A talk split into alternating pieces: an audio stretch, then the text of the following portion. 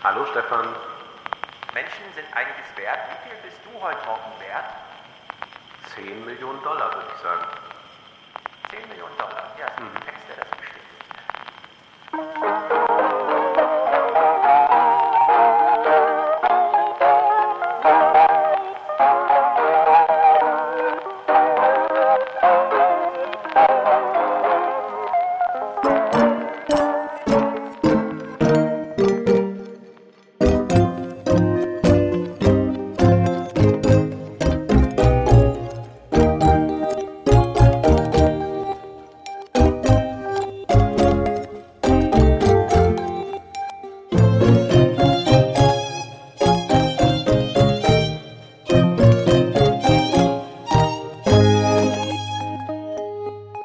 Text, in dem steht, dass du, Wolfgang M. Schmidt, 10 Millionen Dollar wert bist, den hat Adam Tooze geschrieben. Was hat er sich dabei gedacht? Ich weiß gar nicht, wo man anfangen soll. Soll man, soll, sollen wir da anfangen? Oder Ja, wir fangen mal kurz da an, um das aufzuklären, was damit gemeint ist, und dann müssen wir das Buch nochmal anders aufrollen.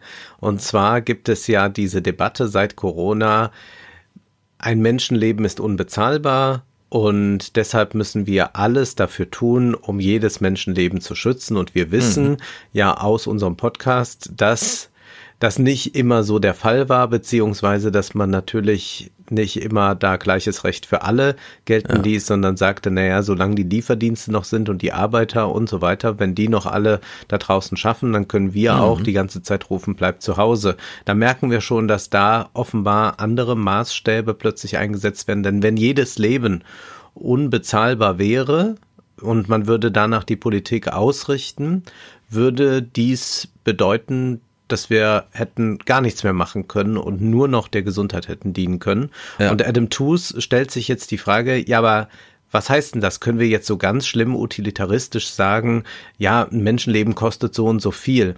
Und er will sich jetzt gar nicht auf so eine philosophisch-ethische Debatte einlassen, sondern schaut sich einfach mal die Fakten an und fragt sich, was ist denn, um zum Beispiel für einen gewissen Arbeitsschutz zu sorgen, damit nicht irgendeiner stirbt in der Fabrik.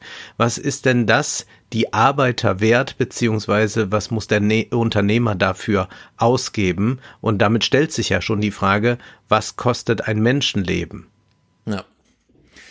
Genau, ich bin äh, über diese Textstelle auch etwas gestolpert, denn sie wird nicht groß erklärt. Es ist mehr so, er nutzt das so als Kulisse. Er illustriert damit einfach so einen Gedanken mit so einer Zahl.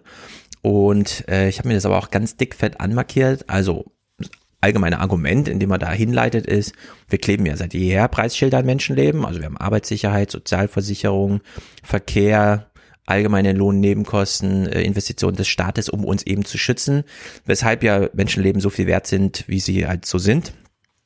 Heute, also Tote, Todesfälle werden äh, auf jeden Fall krass betrauert und werden auch finanziell entgolten. Und dann sagt er so, ähm, auch wenn es alles nur statistisch gilt, aber ein Mensch, eine Million Menschen zu retten, beispielsweise durch eine kluge Corona-Politik, hat einen ökonomischen Benefit von 10 Billionen Dollar. Und dann führt er nochmal an, damit auch jeder versteht, in welcher Region wir hier denken. Das ist die Hälfte des amerikanischen Bruttoinlandsprodukts.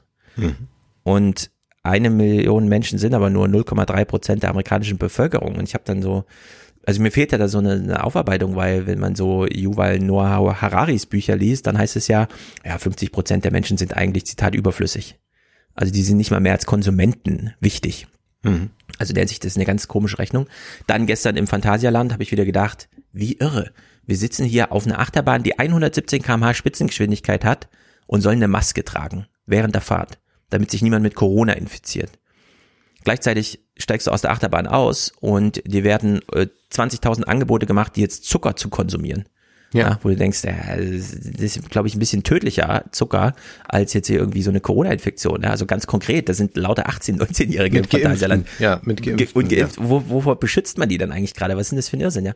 Und irgendwo scheint es dann doch so eine Rechnung zu geben, äh, dass Menschen in diesem Wirtschaftsprozess, wie wir ihn haben, einfach Mehrwert generieren, so wie in der Matrix, ja. Also was anderes fiel mir dann nicht groß ja, ein, beziehungsweise um das mal in der es geht ja um die. Kosten, die bereit Ja. sind, Menschen zu zahlen, damit andere leben. Und da heißt es in den Vereinigten Staaten zeigen Umfragen regelmäßig, dass Arbeiter bereit sind, eine Lohnkürzung von etwa 1000 Dollar hinzunehmen, um die Wahrscheinlichkeit eines Todesfalls an ihrem Arbeitsplatz um eins von 10.000 zu verringern. Ja. Nach der Logik der Ökonomen impliziert das, dass in einer großen Firma mit 10.000 Mitarbeitern die Belegschaft bereit wäre, 10 Millionen Dollar zu zahlen, um ein Leben zu retten. Und das ist diese Statistik, die er dann heranzieht, um zu begründen, was ein Menschenleben wert ist. Er sagt aber, dass es natürlich sehr begrenzt und wenn man sich das im Globalen dann ansieht, stimmt diese Rechnung natürlich auch gar nicht mehr, denn es gibt ganz viele Länder, wo das überhaupt nicht der Fall wäre, wo auch so eine große Armut vorherrscht, dass sich auch gar nicht die Frage stellt, ob man 1000 Euro abgibt oder so. Also das ist natürlich auf die Vereinigten Staaten jetzt äh, reduziert, dieses Ja, Bild. also- Aber er, er zeigt auf jeden Fall, dass wir bereit sind, sehr wohl eine Kosten-Nutzen-Abwägung zu machen, auch wenn es um das geht, was eigentlich unantastbar ist, nämlich die menschliche Würde. Und wenn wir uns Politik ansehen, es gab ja von Habermas auch in den Blättern äh, vor zwei Monaten oder vor einem Monat, ich glaube, das war in der September-Ausgabe, ein Aufsatz dazu, wo er auch diese Abwägungsspiele einmal durchgeht. Und natürlich gibt es in der Realpolitik dann, äh, ja, ein Abwägen. Anders kann es überhaupt gar nicht sein. Genau, und die Frage ist ja auch immer, wer stirbt? Äh, Gerade in so, also Gesellschaften wie Amerika, Deutschland, Europa allgemein, da hat man ja so einen Fokus aufs Arbeitnehmerpotenzial. Äh, es sind ja durch Corona vor allem Ältere gefährdet und diese eine Million Menschenleben. Also auch die CDC in Amerika macht mittlerweile eigene Kalkulationen, so wie in Deutschland auch Impfungen geschätzt werden müssen. Das RKI schätzt jetzt einfach 80 Prozent geimpft, obwohl die offiziell gemeldeten ähm, noch sehr viel weniger sind. Und in Amerika hat man ja auch, als in Amerika 500.000 Menschen starben, gab es schon eine Kalkulation vom CDC, dass es eigentlich 900.000 sind, weil sehr viele abseits des Meldewesens im Gesundheitssystem, an dem sie einfach nicht partizipieren, äh, dann einfach so sterben. Und die, diese eine Million Menschen sind eigentlich übertroffen an Todesfällen in Amerika durch Corona. Und wir sehen aber keinen 10 Billionen Schaden dadurch. Also äh, da hätte Adam Tooze noch mal so ein bisschen dafür, dass er da so eine Zahl nennt, finde ich doch noch mal klar. Man kann hochrechnen, was ist jetzt im Einzelnen wert, aber was ist es im Einzelnen wert, ist ja noch keine reale ökonomische Zirkulation des Geldes, was man da irgendwie beobachtet, sondern das ist ja dann erstmal Er bringt es an einer anderen Stelle und vielleicht nehmen wir die auch noch vorweg und gehen dann mal ein bisschen strukturierter durch die Sache durch. Nämlich es gibt ja noch mal dieses Thema, was ist ein Menschenleben wert, wenn es um die Impfung geht. ja. Und das ist ja so erstaunlich, dass wir immer wieder ja Zahlen präsentiert bekommen haben, dass eine Impfung extrem viel wirtschaftlich uns bringt. Und zwar in jeder Hinsicht, weil sie schnell wirkt, weil sie billig ist, selbst wenn sie 50 Euro kostet, wie Ja. man ja dann damals Ja. sagte, sondern es ist immer noch günstig. Und da ist es eigentlich so ein Rätsel, das er aufmacht. Das ist dann auf Seite 273 so ein Rätsel. Warum zahlt eigentlich jetzt der reiche Westen nicht einfach diese verdammten Impfungen für alle und dann ist das aus der Welt geschafft? Und klar, es gibt da auch Lieferprobleme und Engpässe und alles. Und die Frage ist, wie man das verhindern könnte, beziehungsweise diese Engpässe sehr schnell weiten könnte. Hat das nur mit Patentfreigabe zu tun? Wahrscheinlich nicht, sondern das hängt eng äh, mit der Produktion und all dem zusammen. Aber dass man nicht bereit ist, Geld auszugeben, ist irgendwie verrückt. Da sagt er hier, laut IWF würde eine schnelle und gezielte Immunisierung der gesamten Welt das globale BIP bis 2025 um 9 Billionen Dollar steigern. Ja. Also 9 Billionen Dollar, darum geht es. Doch trotzdem war niemand bereit, zu der mutigen und einseitigen Geste ein weltweites Impfprogramm zu finanzieren. Die Länder gaben 100 Millionen Euro hier und 100 Millionen dort und die WHO wurde allein gelassen mit der Frage, wie sie ihr Budget durch Financial Engineering aufstocken könnte. Im Moment ist die Finanzierung das, sagt äh, Albert, der ist äh, von ähm, dieser Koordinationsstelle für die Impfung. Im Moment ist die Finanzierung das, was zwischen uns und dem schnellstmöglichen Ausstieg aus dieser Pandemie steht. Es ist eine echte Herausforderung im heutigen finanzpolitischen Umfeld, auch wenn dies der beste Deal weit und breit ist. Und das ist so erstaunlich, was dann dieser Albert ankündigt hier oder äh, nochmal mhm. konstatiert. Er betont, es wird sich in 36 Stunden amortisieren. In 36 Stunden. Also das, was man investieren müsste, um alle zu impfen, an Geld, würde sich in 36 Stunden amortisieren, wenn man auf den Handel und auf den Reiseverkehr blickt. Und Adam Tu schreibt dann, aber selbst inmitten einer ruinösen Pandemie, die die Weltwirtschaft Billionen von Dollar kostete, waren die führenden Politiker der Welt sprachlos, wenn es darum ging, die Ausgaben für das öffentliche Gesundheitswesen zu begründen. Ja. Ja, diesen Gedanken, weil da einfach Ökonomen argumentieren und mhm. deswegen eine Zahl dran hängt, merken wir uns mal nachher für Sloterdijk. Denn Immunisierung ist keine Privatsache mehr. Äh, nur sich selber von der Krankheit zu schützen, nützt einem gar nichts, wenn währenddessen die ganze Welt in Flammen steht. Ja. Und wir können ja durchrechnen, die 50 Euro pro Impfung bei sieben, acht Milliarden Menschen auf der Welt, also selbst noch ein bisschen was draufgelegt für Logistik, 100 Milliarden Dollar. So, ne? Und 100 Milliarden Dollar sind 0,1 Billionen. Und du hast gerade die 9 Billionen in den Raum gestellt. Ja. Also wir sind hier beim Faktor 100 so grob irgendwo in der Hinsicht, ja, wenn wir 300 äh, Tage des Jahres teilen durch äh, Faktor 100, dann sind wir halt bei drei Tagen. Ja? Also es amortisiert sich halt wahnsinnig schnell äh, und dann hätte man halt wieder einen Zustand wie davor und könnte halt, klar, das ist dann immer ein bisschen despektierlich, so weitermachen wie, aber man hätte erstmal das Potenzial ja, man überhaupt hätte wieder. Bis 25 9 Billionen stärkeres ja. äh, BIP. Also man hat fast ja. den Eindruck, die Austeritätshörigen, die Neoliberalen sind eigentlich gegen das Wirtschaftswachstum. Ja, also das sollte genau, man jetzt eigentlich mal so stark ne? machen und sagen, ja, die kämpfen gegen das Wirtschaftswachstum. Mhm. Genau, also es ist wahnsinnig verrückt. Wie beginnt er? Willst du einsteigen? Er beginnt erstmal damit, dass er sagt, also irgendwas ist jetzt anders geworden durch diese Pandemie. Es ist ein bisschen so, dass er sagt, also das war äh, überraschend, aber dann auch äh, nicht so überraschend. Also viele haben dann auch lange Zeit die Augen verschlossen.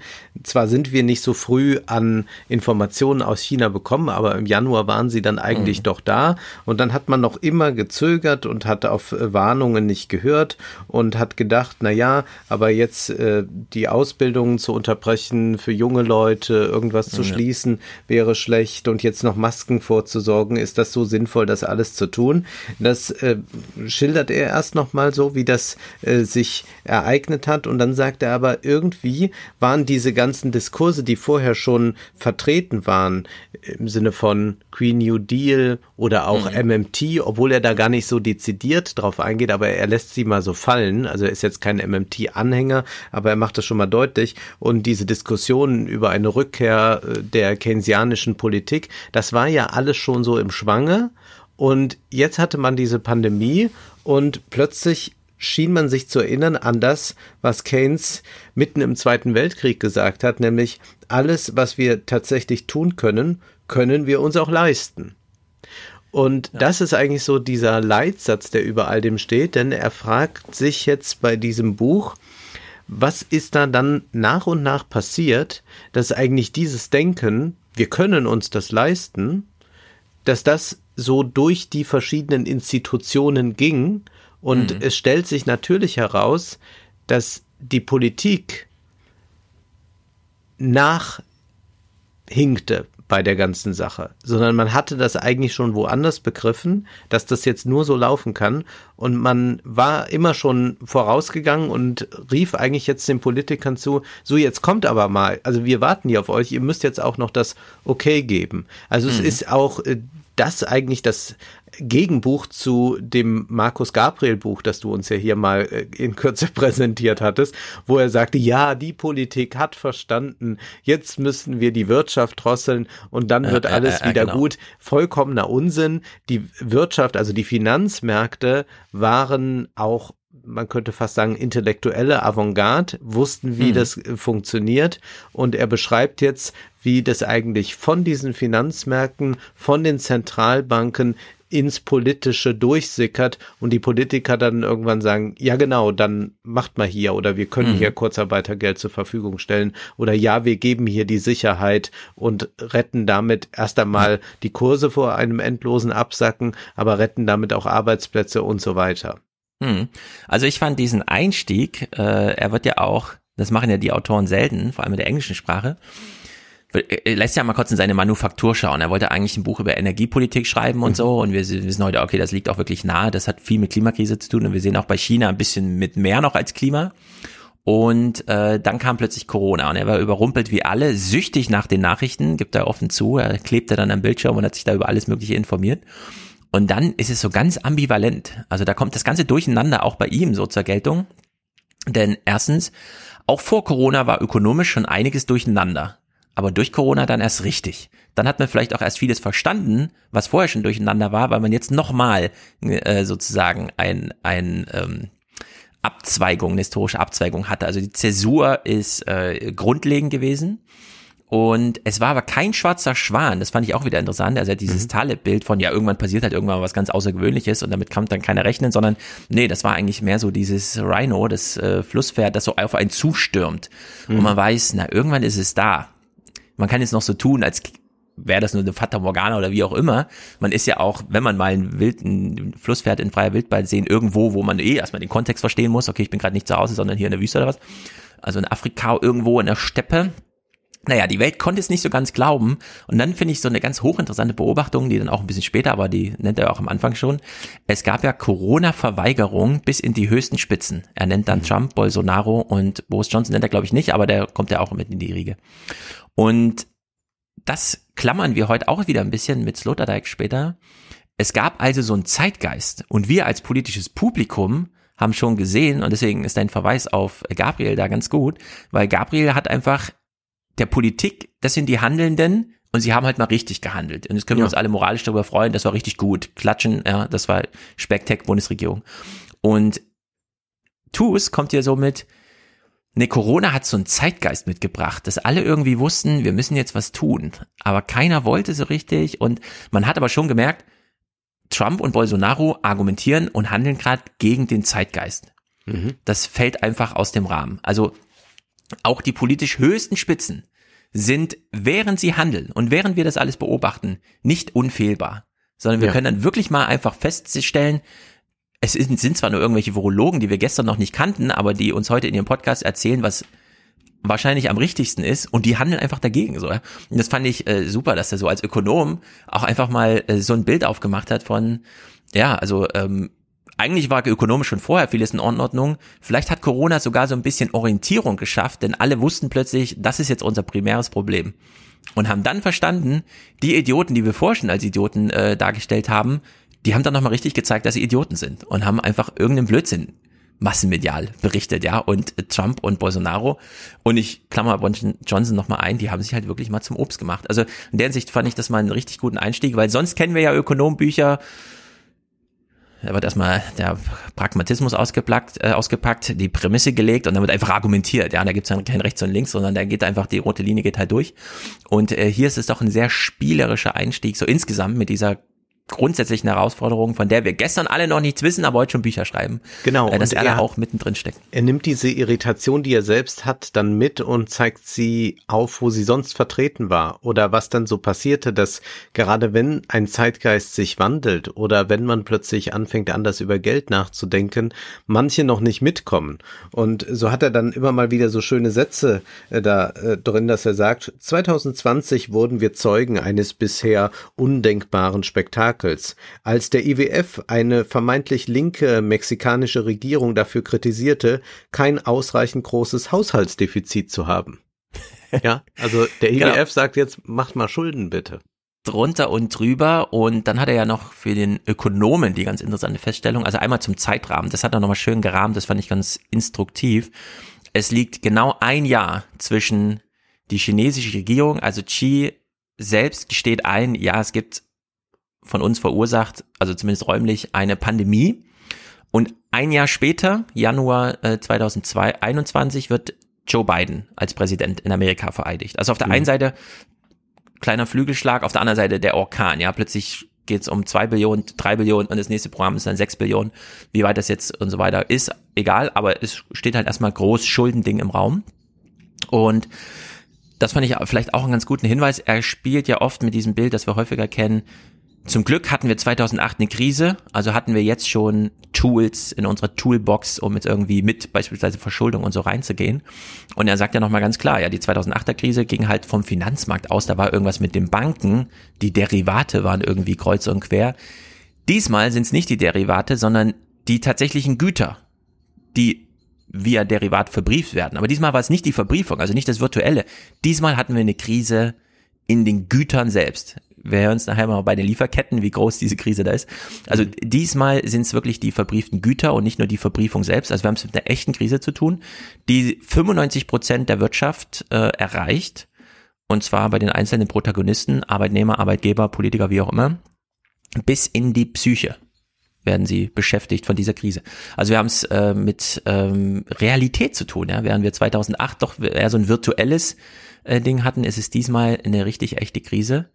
Und dann äh, macht er ja so diese verschiedenen Bogenschläge Amerika, China, Amerika, China, Biden, Trump, Senders, was wäre, wenn Senders äh, Ja. geschafft hätte und so. Das sind ja nochmal so Spielereien, die ja auch nicht ganz uninteressant sind. Ne? Die sind sehr was interessant. Wäre, ich würde das sogar gern mal vorlesen, diesen kleinen Abschnitt äh, zu Sanders. Und zwar war es ja so, dass die amerikanische Wirtschaft dann, als Corona begann, sich ganz klar auf die demokratische Seite geschlagen hat. Bis auf ein paar Verirrte noch war das eindeutig so, weil man merkte, der Trump ist der Lage nicht gewachsen, leugnet, wo er nur kann und erzählt das auch dann, dass er dann, also das ist auch nochmal sehr schön dann zusammengefasst von Tus, dass dann Trump da steht und sagt, äh, the tests are beautiful oder das Wirtschaftswachstum ist wieder da oder die Kurse gehen ein bisschen nach, nach oben Genau, und dann ja. sagt er, it's a great day for George, also für George Floyd, wenn er das sehen könnte, dass jetzt die Ja. Kurse wieder hochgehen. Also in, in diesem Wahnsinn, ganzen ja. kompletten Wahnsinn wird es hier nochmal zusammengefasst. Aber er sagt dann Folgendes.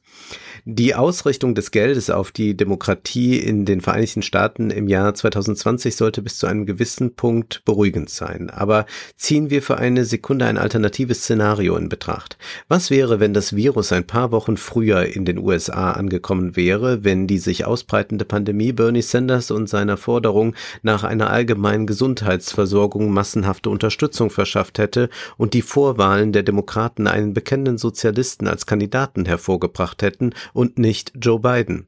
Es ist nicht schwer, sich ein Szenario vorzustellen, in dem die amerikanische Wirtschaft ihr gesamtes Gewicht aus denselben Gründen in die andere Waagschale geworfen und Trump unterstützt hätte, um sicherzustellen, dass Sanders nicht gewählt werden würde. Und was wäre gewesen, wenn Sanders tatsächlich eine Mehrheit bekommen hätte? Dann hätten wir eine echte Prüfung für die amerikanische Verfassung und die Loyalität der mächtigsten gesellschaftlichen Interessen zu ihr gehabt. Ja, es ist wirklich verrückt. Äh, Im Dezember kommt die Krankheit, deswegen heißt sie Covid-19. Beschäftigt China Januar, Februar 2020. Im März ist plötzlich diese ganz komische Ruhephase, bevor wir dann Mitte März hier feststellen, okay, es ist dann doch überall. Und in Amerika hat es dann noch ein bisschen gedauert, äh, bis dann April, äh, Mai auch richtig losging. Und in diesen März hinein haben die Amerikaner entschieden, dass es Joe Biden wird Ja. also noch nicht von Corona, was den Wahlkampf dann äh, komplett beschäftigt hat bis November, von Corona eigentlich noch ein bisschen unberührt, noch Medienthema und so weiter. Ne? Und da hat man sich für Joe Biden entschieden. Und es waren im Grunde äh, vor allem die schwarzen Wähler in South Carolina. Ja? Also wie da wieder alles mit allem zusammenhängt und zu welchen Fügungen es führt, ist wirklich erstaunlich. Naja, und dann Kapitel 1, der Tod. Der Tod und die Wirtschaft. Es ist natürlich ein heikles Thema, dass er das gleich so früh macht. Aber klar, wir haben natürlich jetzt auch schon über die, wir haben sie auch vorgezogen, ja, die 10 Billionen für die eine Million Toten, also in der Hinsicht schon hochattraktiv. Der Tod spielt plötzlich eine politische Rolle.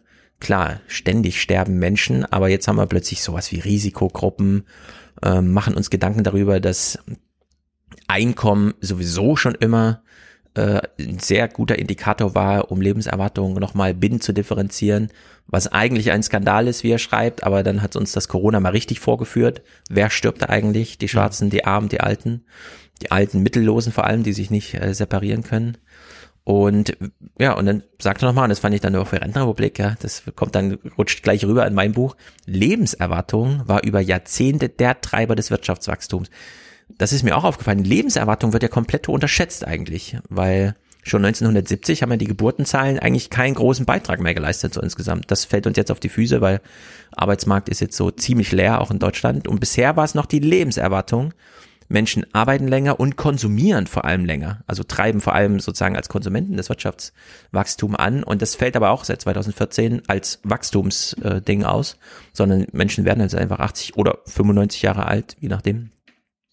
Und äh, ja, er macht das nochmal ganz klar. Die Lebenserwartung war über Jahrzehnte der Treiber des Wirtschaftswachstums und jetzt steht plötzlich die Lebenserwartung vieler, vieler Menschen zur Disposition. Er hat jetzt nicht so sehr diesen deutschen Kontext, aber wir als alte äh, Gesellschaft, wo der Gesundheitsminister selber mit 41 Jahren einfach sagt, ja, wir sind eine alte Wohlstandsgesellschaft. Bei uns ist es nicht nur das Alter, was Risikogruppe für äh, Corona ist, sondern auch Diabetes, Übergewicht ab dem 50. Lebensjahr.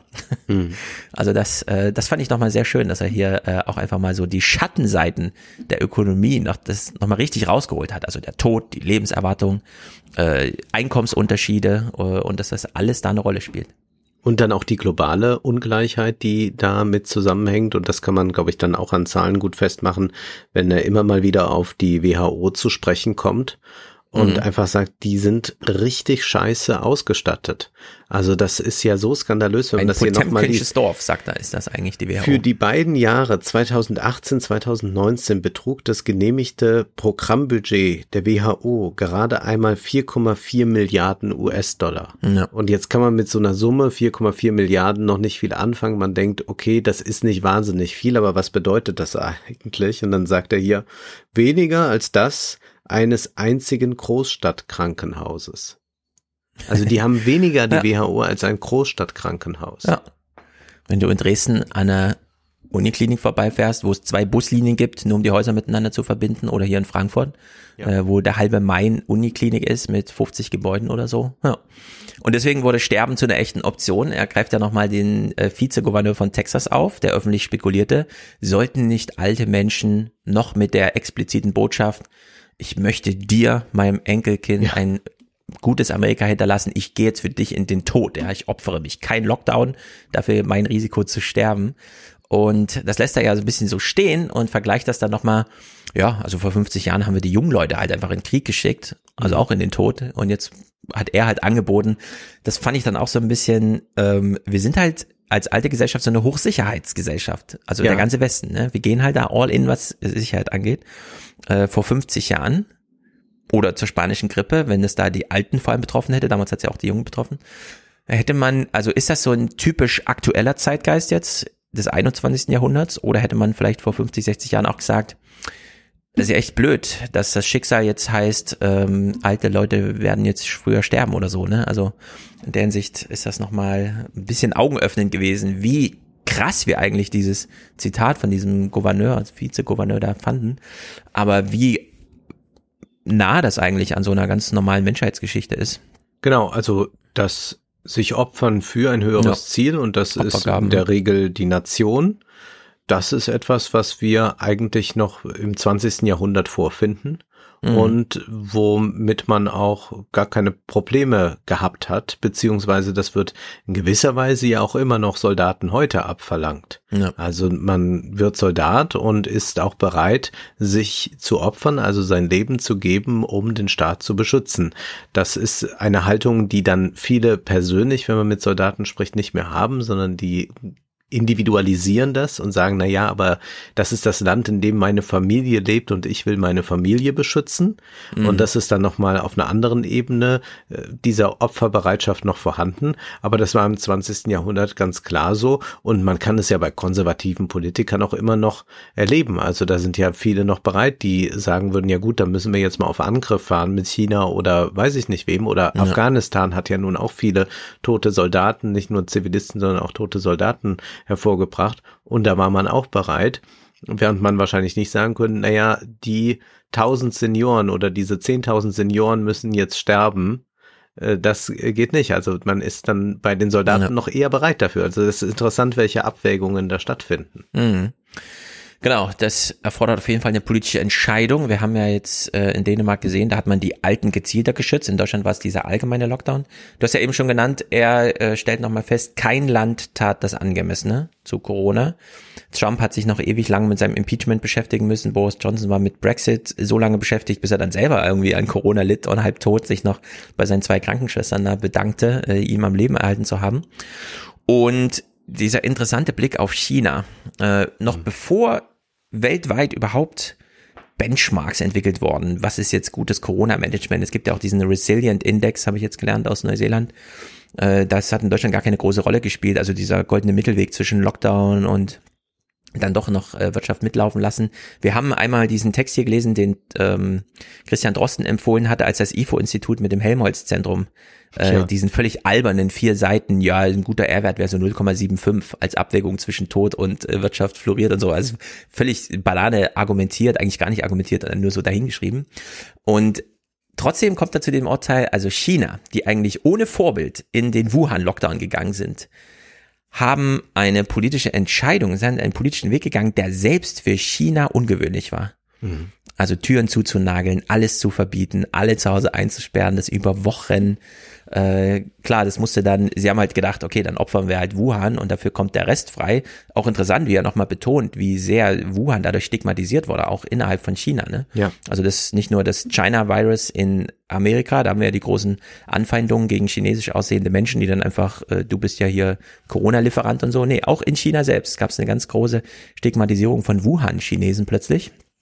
Und man hat es dann nicht geschafft. Äh, man musste die äh, Strategie, Corona einzufangen, aufs ganze Land ausdehnen und dann eine Zahl, wo man wieder denkt, was ist los in China? Keine Neujahrsbanketts 2020 zu machen, haben die chinesischen Restaurants und Essenlieferanten 144 Milliarden Dollar in einer Woche gekostet. Mhm. Oder habe ich mich da verlesen? Nee, das nee. ist ja wirklich, also wahnsinnige Zahlen, ja. Einfach nur ähm, Banketts, Catering, das Unternehmen, klar, Neujahrsfest und so, große Sache, äh, wird hier auch immer unterschätzt in Europa, was das in China bedeutet. ist die größte Wanderung der Welt, wenn alle nach Hause fahren, hunderte Millionen, über hunderte Kilometer werden da transportiert und so weiter. Das gibt's sonst nicht. Aber 144 Milliarden ähm, Defizit einfach nur nicht ausgegeben für Essen innerhalb von einer Woche. da sieht man wieder, China ist echt ein mega großes Land. Das ist unglaublich. Also es ist wirklich, äh, ja, und dann, und das wusste ich gar nicht so im Einzelnen, wie er nochmal ähm, zeigt, wie die Chinesen dann reagiert haben. Also Februar 2020, es ist ja dann auch das erste Mal dieser äh, Volkskongress der Partei verschoben worden. Ne? Ganz ausgefallen ist ja, ich glaube, er wurde verschoben. Aber es traf sie halt im mhm. Februar, März, wo die sowas eigentlich dann vorbereiten und planen. Und dass es da Online-Konferenzen von, also von Xi selbst gab, mit 170.000 Teilnehmern der Partei. Ja, das war mir auch nicht klar. Es ist wirklich, also äh, da war für uns Zoom alles noch so, hm, ja, könnte man mal versuchen, habe ich noch nie gehört, eigentlich Skype ich noch und so.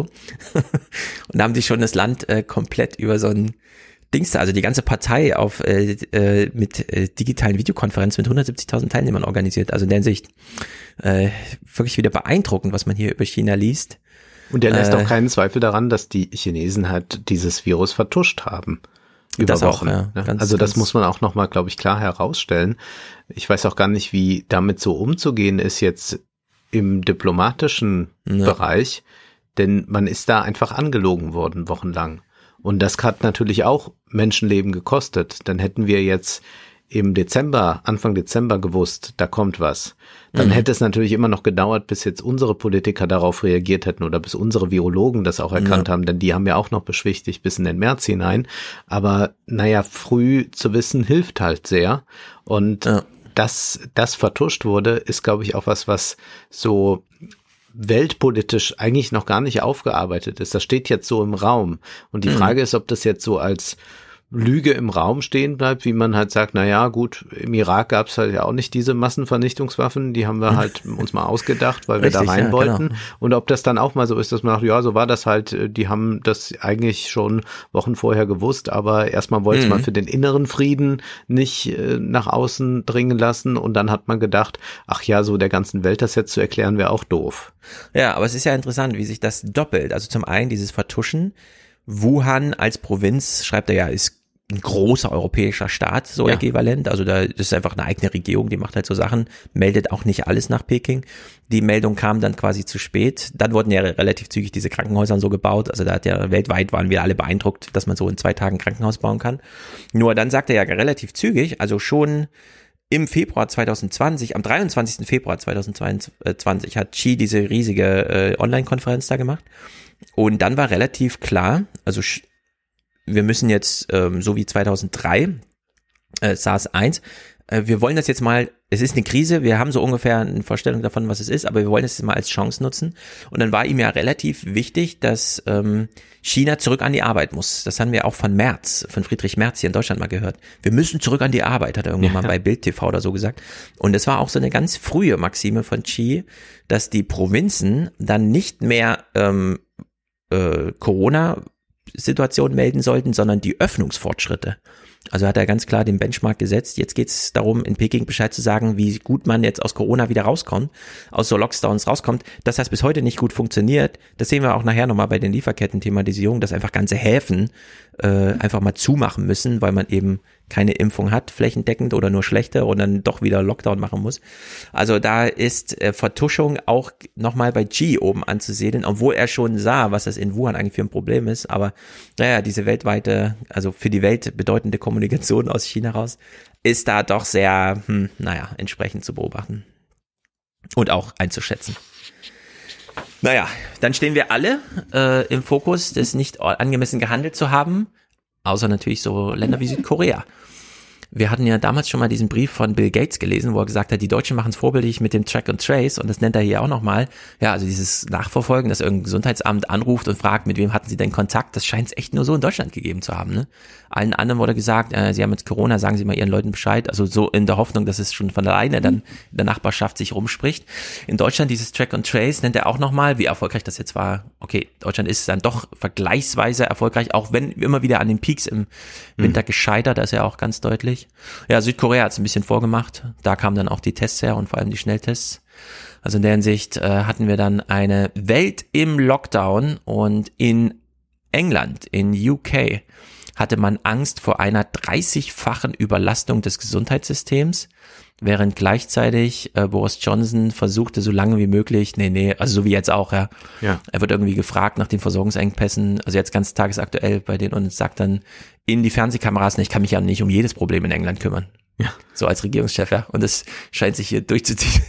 Also das hat man auch bei Corona schon gehabt. Indien, dein großes Thema.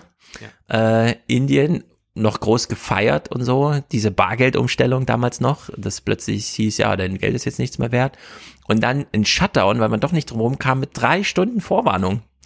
Also das sind auch wieder Antis, wir denken, wir wurden hart reingenommen hier in Europa, ne? Aber in Indien ein Hü und ein Hot, äh, Hop bei den ganzen Sachen, das ist wirklich Das ist auch das. Faszinierende an dem Buch, dass er wirklich die ganze Welt mal da drin hat. Ja. Also er blickt nach da und nach da und dann gibt's noch mal einen Absatz äh, zu der Insel, auf der ist das und das äh, passiert und dann noch mal Afrika. Afrika sehr stark, also es geht ja dann auch in einem Kapitel, da werden wir heute wahrscheinlich nicht Ja. zu kommen, über Ja. Schuldenerlass. Also das ist auch Ja, sehr richtig. stark argumentiert, warum da eigentlich jetzt mal so ein Schuldenschnitt äh, stattfinden müsste und inwieweit das auch von denen immer wieder angestrebt wird, wer das torpediert. Also das ist äh, ein, ein Buch, das Pandemie auch tatsächlich ernst nimmt, dass es pandemisch ist, dass es jetzt Mhm. nicht irgendwo jetzt gerade da im Westen stattgefunden hat und mitunter blickt man noch woanders hin, sondern er hat hier die Weltwirtschaft tatsächlich im genau. Auge. Und das ist ja der Kern des Buches. Den gehen wir jetzt mal an, denn äh, dieses, diese Kapitel zu Emerging Markets und äh, was weiß ich, dass dann die Fed auch irgendwie zur Zentralbank der Welt wurde und irgendwann äh, die Weltbank wirklich nur so ein kleiner Player war, weil China selbst so riesige, gigantische, also 500 Milliarden starke Investitionsprogramme als Schulden für die Welt äh, da offenbart und offeriert hat. Das ist alles wahnsinnig beeindruckend. Äh, Gerade dieses Kapitel zu Emerging Markets ist, glaube ich, so speziell, aber auch so gut aufgearbeitet, das sollte sich jeder, der das irgendwie studiert oder so, sich mal durchlesen. Da habe ich mir dann auch keine weiteren Notizen gemacht. Es ist nicht Das ist leicht, irgendwie- wenn er diesen Funktionalismus eigentlich beschreibt. Ja. Was muss passieren, damit da Stands, äh, Staatsanleihen verkauft werden, dass die aber auch wieder nachgefragt werden, wer muss was absichern. Also das ist äh, wirklich beeindruckend genau. ausgearbeitet. Man muss es sehr konzentriert lesen. Es ist nicht einfach, aber ich finde es auch toll, dass der Verlag dann sagt, wir machen das aber trotzdem in dem Buch. Also wir sagen ja, genau. jetzt nicht, schreib mal so ein Corona-Buch und ein bisschen Wirtschaft, aber überfordert die Leser nicht, sondern man wird hier stellenweise überfordert, beziehungsweise muss sehr gründlich das nachvollziehen und wird nicht alles sich behalten können. Dafür ist dieses System auch zu komplex und zu kompliziert. Aber ja. das ist komplex sehr, sehr gut, genau. weil man es einfach mal richtig gut nachvollziehen kann. Und wenn man da nochmal irgendwas wissen will, ja, wie funktioniert das eigentlich, dann kann man hier immer wieder nachschauen. Also es ist nicht nur so ein Corona-Buch, das uns das einfach nochmal so nachplappert, was passiert ist, äh, sondern das ist in gewisser Weise äh, auch ein Standardwerk dann über hm. Staatsfinanzen, Geldpolitik und so weiter. Genau, und da fährt es wunderbar zweigleisig, nämlich zum einen für uns, die wir uns dafür interessieren, was bei uns los ist, in Ländern, die sich in eigener Währung verschulden, die äh, politisch fest sind und die äh, sowas wie Kapitalkontrolle an der Grenze mit äh, bewaffneten Soldaten nicht brauchen. Äh, das ist so das Kapitel Emerging Markets, die aber dann auch Strategien gefunden haben, sich trotzdem abzusichern und Risiken zu minimieren. Aber was er hier über uns schreibt, Amerika und Europa, das ist ja dann wirklich hochinteressant, denn zum einen stellen wir fest, und das ist ja so Kapitel 5, da wird so langsam hergeleitet, ja, wir haben so festgestellt, Amazon wurde de facto ein öffentlicher Dienst. Und Frauen wurden so weit zurückgeworfen, dass man eigentlich von einer Ski-Session spricht und nicht von einer Rezession, sondern von einer Ski-Session. Also äh, das sind ja alles so Sachen, die zeigen, also hier ist wirklich was zu tun. Der Staat muss hier mal handeln. Äh, wir können jetzt nicht unser äh, Wohl und Weh auf Amazon besinnen und die Frauen so aus dem Arbeitsmarkt rausdrängen, weil wir irgendwie Care-Arbeit zu Hause brauchen, ist ja auch quatschig. Also dann nehmen wir uns das halbe Erwerbspotenzial. Und dann kommt er auf im Kapitel 6 dann auf die ganzen Staatsanleihenfinanzierungsfragen und sagt nochmal klipp und klar, die große Krise 2020 blieb eigentlich aus, weil 2008 die Regierung und die Banken haben das schon mal so ein bisschen virtuell, damals waren es nur die Derivate, heute sind es die Güter selbst, mitgemacht und wissen, was zu tun ist, nämlich Geld, Geld, Geld. Geld zahlen, Geld zahlen, Geld zahlen. Ähm, er hat ja dann sogar so ein Zitat aus der BlackRock Management Schiene, die dann einfach sagen, ich will nur noch eins in meinem Depot, Cash. Ja, also nicht mal BlackRock wollte noch groß äh, spaßeshalber mal irgendwas in rein investieren. Niemand wusste, was sich bewegt, außer, na klar, Google und Amazon und so. Die haben halt äh, Pandemie-Gewinner, das war auch relativ zügig klar, aber das sind halt vier, fünf Unternehmen. Ja. Der Rest musste halt echt gucken, wo er bleibt. Und äh, das ist ja dann ganz interessant, dass er wirklich mal aufdröselt. Zum einen, was passiert, aber auch wie. Ähm, die Erklärung von ihm, wie die Fed, die amerikanische Notenbank, ihre Pandemie-Hilfeprogramme gestartet hat lesen sich ja schon so wie so eine Geschichte. Trump hatte nicht Unrecht, als er vom Deep State sprach. Denn ja, da wurde tatsächlich an ihm vorbei, weil er einfach zu blöde war, das zu verstehen und man nicht Lust hatte, bis Sonntag auf einen Termin bei ihm im Oval Office zu warten, saßen halt die Fed-Typen, Manager, Mitarbeiter, zu Hause, die haben ja auch alle Homeoffice gemacht, an ihren Küchentischen und haben dann ein Fed-Programm nach dem anderen erzählt, ja so neun verschiedene Fed-Facilities äh, auf die dann hier immer sich um die Unternehmensanleihen, da Staatsanleihen, da noch ein bisschen äh, den Bundesstaaten helfen und so. Also es ist, äh, das ist auch ein cooler Krimi eigentlich. Das könnte man fast so ein bisschen. Er sagt ja so, das sind so zehn Tage, in denen es wirklich brenzlig wurde. Ein Thema, das fand ich auch hochinteressant, ähm, die privaten Banker saßen ja auch zu Hause am Homeoffice und hatten plötzlich nicht mehr dieses Flow erleben. Mhm. was sie unter Kollegen im großen Großraum haben, dass man sich nämlich so zuruft und so eine Stimmung mitbekommt, sondern nee, jeder saß vor sich und hat nur so auf dem Bildschirm gesehen, wie sich die Welt gerade bewegt und wusste dann auch nicht so richtig weiter und dann musste die Fed auch da wieder darauf reagieren, dass die Märkte allein dadurch, dass alle im Homeoffice waren, völlig durcheinander waren und dann so ein bisschen rein, ja und äh, wie es dann so passierte, innerhalb weniger Wochen hat die Fed dann fünf Prozent des 20 Billionen Marktes und da kann man nur sagen, das ist Amerika selbst, das ist nämlich einmal BIP-Jahr und so, äh, einfach aufgekauft. Zuweilen in einer Geschwindigkeit, dass eine Million Dollar pro Sekunde umgesetzt worden. Einfach nur durch Aufkäufe, Aufkäufe, Aufkäufe. Was der Markt nicht mehr schafft, da springt die Fed ein, die Politik ist zu langsam, wir können hier nicht auf den Kongress warten oder so. Und dann wurden einfach, äh, wurde einfach gekauft, gekauft, gekauft. Und die Fed besitzt jetzt quasi fünf Prozent der amerikanischen Wirtschaft. Äh, in allen möglichen Gebieten. Alles so fein, äh, politisch aufgedröselt in irgendwelche Programme und hier nochmal eine GmbH gegründet oder wie auch immer, also wie man sich das halt so vorstellt, hier nochmal so eine Agentur aufgemacht, die dann sich um dieses und jenes Problem kümmert und äh, da hätte man gern so ein Diagramm oder so gesehen. Also wo das mal so richtig so, so ein Ja. Organigramm der amerikanischen Wirtschaft irgendwie, das ist ein drunter und drüber und ein Durcheinander, das ist wirklich spektakulär, dass Adam Tooze das noch durchschaut, ja, das muss man ja auch erstmal alles so ein bisschen Das ist sehr durchschauen. beeindruckend. Und ich frage mich ja jetzt Folgendes, also das sagt ja nochmal sehr viel über die Weltordnung. Wir werden ja heute dann nochmal drauf zu sprechen kommen, wie verschiebt sich da die politische Weltordnung. Aber die wirtschaftliche Weltordnung ist ja ganz klar dominiert von einer Dollarhegemonie. Man könnte Ja. fast sagen, der Dollar ist die Weltwährung und wir brauchen über nichts anderes eigentlich zu sprechen. Und das wird ja hier in diesem Buch immer wieder deutlich. Also, dass Tus dann auch sagt, es wird immer Leute geben, die US-Staatsanleihen abkaufen. Ja. Also das ist ja gerade in Krisenzeiten einfach sicher, dass man sagt, die Weltwährung wird äh, nicht kaputt gehen. Ja, also die Fed geht nicht pleite. Das bedeutet aber, dass da eigentlich eine ganz, ganz zentrale Machtstelle ist, die kann auch, wenn sie Fehler macht, dafür Mhm. sorgen, dass die Weltwirtschaft wirklich den Bach runtergeht.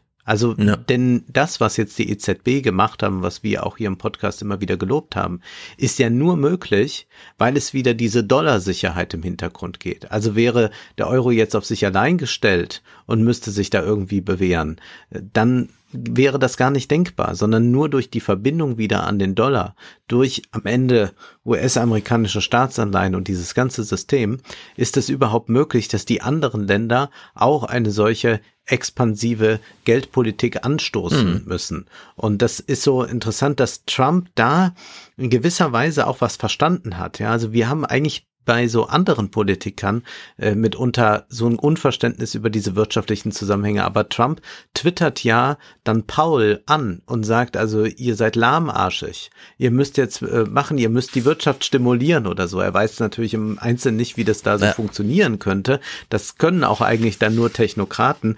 Äh, Ist ja vollkommen klar, dass Trump nicht in der Lage wäre, da auch nur in Ansätzen das nachzuvollziehen, was die Fed da eigentlich macht.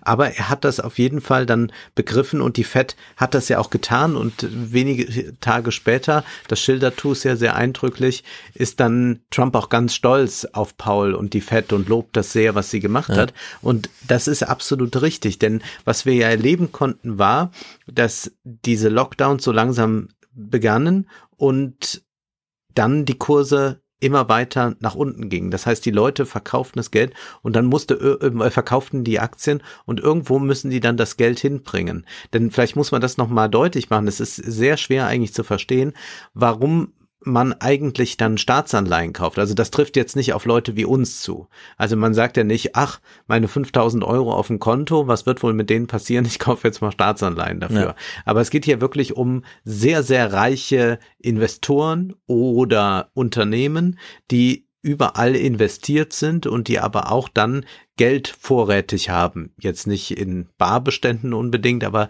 irgendwie eine sichere Bank. Und dann gibt es die Staatsanleihen.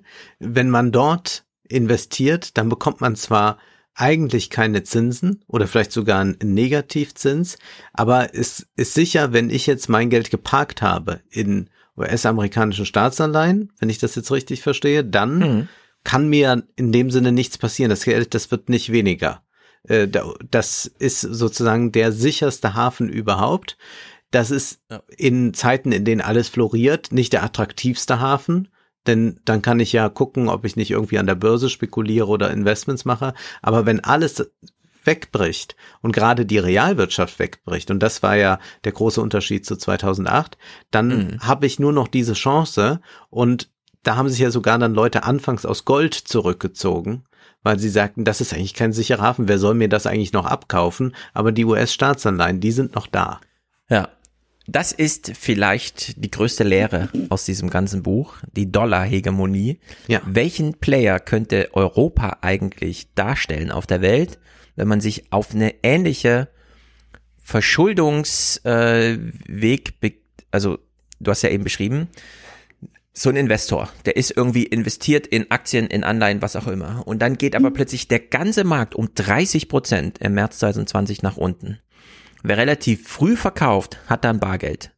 Nur, was macht man mit 5 Billionen, 5 Milliarden, 5 Millionen, wie auch immer, auf welchem Level Ja. man halt ist, mit dem Bargeld? Man bringt es irgendwo hin, wo es sicher ist. Und das ist nur noch der amerikanische Staat gewesen. Weil dann ist einfach klar, ja, der Zahlenwert bleibt einfach. Ich habe jetzt Staatsanleihen in diesem und jenem Wert äh, und da verändert sich nichts, ja. Sondern Ja. das ist eben äh, dann wirklich äh, der Länder of Last Resort, der dann einfach garantiert, dass dieser Zahlenwert bleibt, während du gleichzeitig siehst, zum Glück habe ich gestern meine Aktien verkauft, denn heute werden sie nur noch äh, 80 Prozent davon wert und morgen fehlen nochmal 10 Prozent, ja. Also da werden die Zahlen einfach wirklich kleiner in eigenem Depot. Das ist bei Staatsanleihen nicht so. Der Wert, der Dollarwert äh, ist einfach äh, geregelt.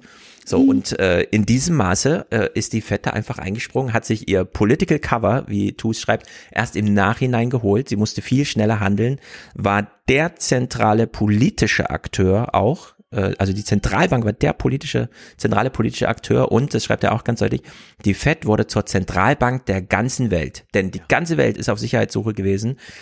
In China wollte man nicht, äh, da weiß man gar nicht, wie das genau funktioniert. Kauft man sich da Staatsanleihen, was hat man dann? Ja, ist man dann Anteilseigner der kommunistischen Partei oder was? Ist alles durcheinander. Europa bietet das nicht. Da muss man einfach, da kann man nur deutsche Staatsanleihen kaufen, aber es gab noch keine europäische Verschuldung. Das kommt ja jetzt so langsam. Das ist auch ein Megathema eben. Und in Amerika ging das. Amerika war wirklich der einzige, wo du hingehen konntest und sagen konntest, ich habe hier äh, 10.000 Dollar, lass das mal bitte 10.000 Dollar bleiben, egal was jetzt passiert. Und dann haben die gesagt, machen wir. Das sind jetzt 10.000 Dollar. Hier kriegst du einen grünen, macht Stephanie Kelton Rede dann vom Grüngeld, das man dann bekommt, ja, und da hat man grünes Geld, da steht drauf, was es ist, so, und dann war es klar. So, weil, weil irgendwann hört es auch auf, Bargeld unterm Kopfkissen zu lagern. Ja, man muss es irgendwo hinbringen eigentlich überweisen, ja, selbst Bargeld, wenn man Bargeld speichern wollte, müssen wir es erstmal ausdrucken. Also braucht man erstmal Papiergeld, einfach ja, so richtige Banknoten. Und das ist ja da in diesen Regionen völlig, äh, völlig irre. Und am Ende summierte sich, das schreibt er dann im äh, siebten Kapitel, die Weltwirtschaft liegt auf der Intensivstation. Am Ende gab es 14 Billionen Dollar Stützgeld. 14 Billionen Dollar Stützgeld für die ganze Welt. Äh, reichere Länder, äh, wie zum Beispiel Deutschland und so weiter, konnten 8% BIP in die Verschuldung gehen, ärmere Länder 4%, also da ist auch ein enormer Unterschied, wo man sich die Emerging Markets, wie die das gemacht haben, nochmal genau angucken muss und auch welche Lehre man daraus jetzt sieht. Man, man kann nicht die halbe Welt irgendwie so wegbrechen lassen und dann, dass die jetzt auch jahrelang für Recovery brauchen und so, das ist ja alles blöde. Und dann hat er ja nochmal diesen kleinen, wir in Europa diskutieren ja immer die ganze Zeit direkte, indirekte, wie auch immer Staatsfinanzierung, soll es ja nicht geben die EZB überweist ja nicht wirklich an die Bundesbank, sondern sie kauft ja auf dem Markt einfach bestehende Staatsanleihen auf, auch wenn der deutsche Staat die einen Tag vorher gerade erst auf den Markt gegeben hat und so. Ne? Aber es muss halt immer so ein privater Händler dazwischen sein. Und dann schreibt er ja hier so ganz trocken einfach, ja, so in England haben wir gesehen, die Bank of England hat in dem Maße Staatsanleihen gekauft, wie sich der, äh, wie die, wie die englische Regierung Geld ausgegeben hat. Das war quasi eins zu eins. Also da haben wir mal direkte Staatsfinanzierung gesehen, die nur, wirklich nur noch pro forma diesen Umweg über irgendwelche Märkte gegangen ist. Aber eigentlich hätte man hier auch sagen können, liebe Bank of England, geh mit dem Koffer rüber, äh, ja, Ja, ja. bring das Geld direkt in Downing Street Number 10 und dann geben die es halt aus. Und da nutzt er ja die Gelegenheit, hier nochmal dieses Helikoptergeld zu, also, dass man einfach wirklich ein Zentralbankkonto hat, das einfach aufgeladen wird jeden Monat. Ja, da sind einfach 1000 Dollar drauf. Zentralbank schreibt so drauf, hat 1000 Dollar gekriegt. Und dann hat er noch haben ja auch Neoliberale und Libertäre so Angst vor dem digitalen Euro. Genau, dann dann wäre das das ja sehr, sehr schön möglich. Gerade Dann er wenn es um so ein bisschen Helikoptergeld geht. Ja, genau, und da hat er dieses schöne Zitat von Ben Bernanke, der damals als äh, Fed-Chef dann einfach sagte, also beim Thema, wir geben jedem ein Zentralbankkonto und könnten das dann auch jeden Monat nicht nur im, im Konto wird ja üblicherweise belastet, aber dann wirklich mal einfach bestücken, sagt er, es mangelt hier nicht an politischer Legitimation, äh, äh, es mangelt ja nur an politischer Legitimation, nicht an ökonomischer Logik. Ja. Da fragt man sich, okay, wie lange will man den Zeitgeist eigentlich noch aufhalten? Ne? Wie lange brauchen wir noch eine Commerzbank, die, was macht sie eigentlich? Ja. Ja, also es ist wirklich, äh, das ist schon, also da stellt das Buch doch einige Fragen, insbesondere, und das fand ich, also es ist für mich die zentrale Aussage des Buches. Europa könnte, da es jetzt, und da verweist er auf Italien, Italien ist verschuldet, aber nicht in eigener Währung, sondern in Euro. Und Italien hat keine Hoheit über den eigenen Euro, sondern Italien hat nur einen Sitz im großen EZB-Rat. Was wäre, wenn die Europäer sich einfach mal zusammentun und sagen, wir vergemeinschaften alle unsere individuellen nationalen Schulden, europäisieren sie dadurch und kommen gemeinsam auf ein Verschuldungsniveau von 60 oder höchstens gerade 70 Prozent BIP. Deutschland liegt da genau da drin, Italien, klar, die liegen dann höher bei 150, die reißen sozusagen, die würden sehr davon profitieren, weil wir sie quasi ein bisschen entschulden. Sehr viele Länder wie Holland oder so, ne, müssen dann ein bisschen draufzahlen, aber wir hätten einen europäischen Länder auf Lad Resort geschaffen, 500 Millionen Menschen, eigene Währung, absolut stabile Politik, so im weltweiten, ja, England und so, die sind ja eh raus, aber Österreich, das mal ausgeklammert, aber so Deutschland im Zentrum, Frankreich irgendwie äh, dann doch recht stabil, äh, Italien, klar, auch substanzielle Wirtschaft, nicht so viel virtuelles Zeug wie in England, wo man nur noch Dienstleistungen macht, sondern werden ja auch Autos gebaut und so.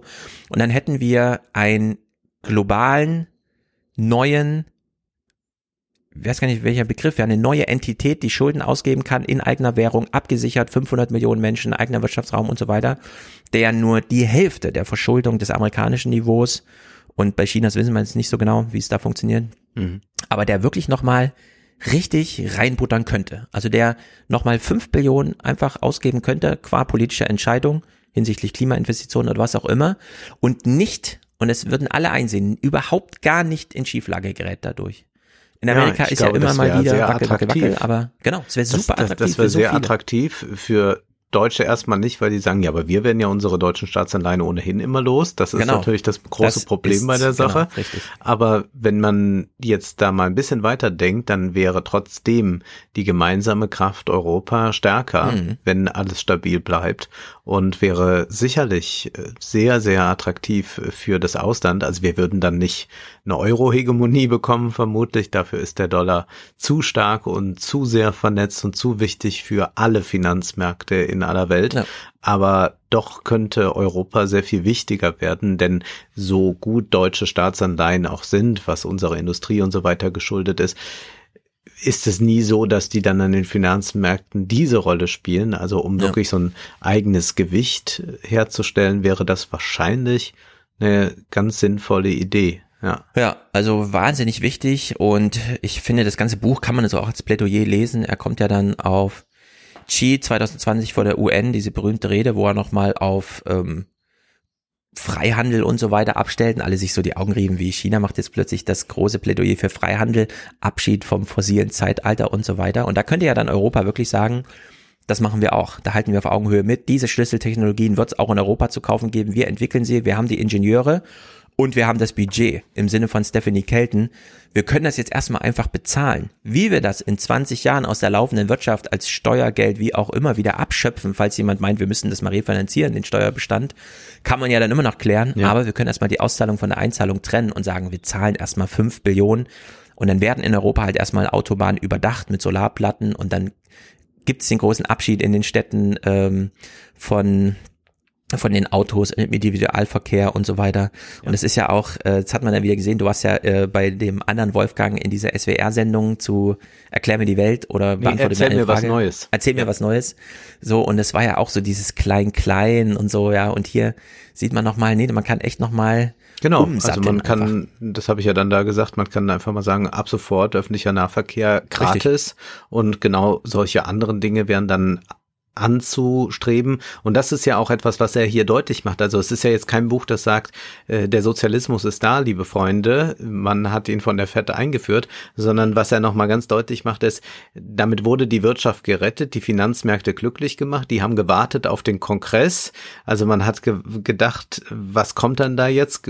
Sichert ihr uns jetzt eine Stabilität zu und all das? Aber das hat natürlich jetzt bis auf diese Ausgaben, die es gab mit Kurzarbeitergeld oder diese Finanzspritzen für äh, finanziell schwache Familien in den USA, war das ja jetzt nichts gewesen, was schon gleich eine Transformation in Gang gesetzt hat, hm. sondern man hat ja auch ganz viel Geld transferiert dorthin, wo ohnehin schon viel Geld ist. Deswegen haben wir ja so viele neue Milliardäre und alles. Also das ist ja auch ein Resultat dieser Geldpolitik. Und das finde ich, bringt er auch nochmal auch wenn er ein sehr vornehmer Autor ist, dann doch noch mal ganz deutlich auf den Punkt, wenn er sagt, bei allem Gerede von einem neuen Gesellschaftsvertrag und trotz der ungeheuer großen Ausgaben war die Corona-Finanzpolitik ebenso sehr ein Spiegelbild bereits bestehender Interessen und Ungleichheiten wie jeder andere Bereich staatlichen Handelns.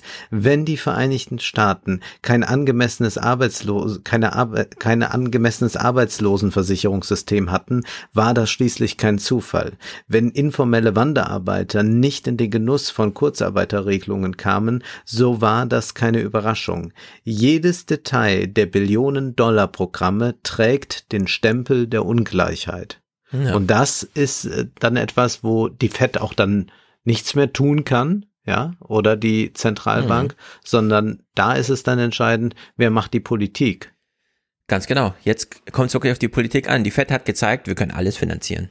Also ja auch eine der großen Lehren. Also 14 Billionen, kein Problem. Also hier habt ihr das Geld, wenn ihr müsst es nur irgendwie begründen, ja. Ach, Tode, okay.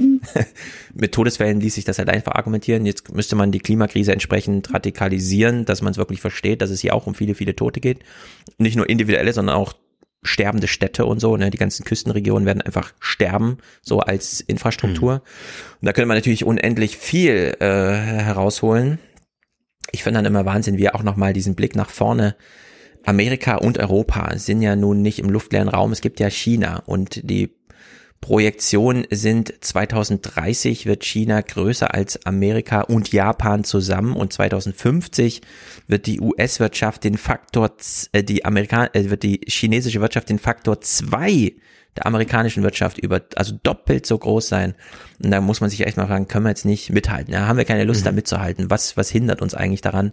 Äh, dann auch nochmal, wir haben ja hier von äh, Ursula von der Leyen's Global Gateway gehört, als große ökonomische Wirtschaftsstruktur, die diesem Seidenstraßenidee von China entgegenhalten soll.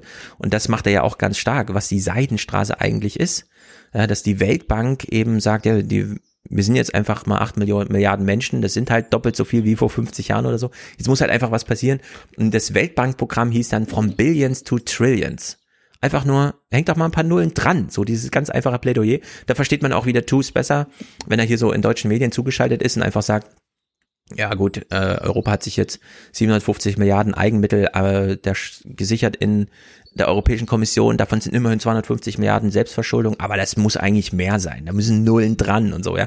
Und er steigt eigentlich nur in diesen weltweiten Diskurs ein und übersetzt den sozusagen für uns und sagt, mhm. man hängt doch einfach ein paar Nullen dran. Wen interessiert's? Ja, da gibt's dann ein paar Superreiche, die werden erstmal superreich. Das ist auch ein politisches Problem.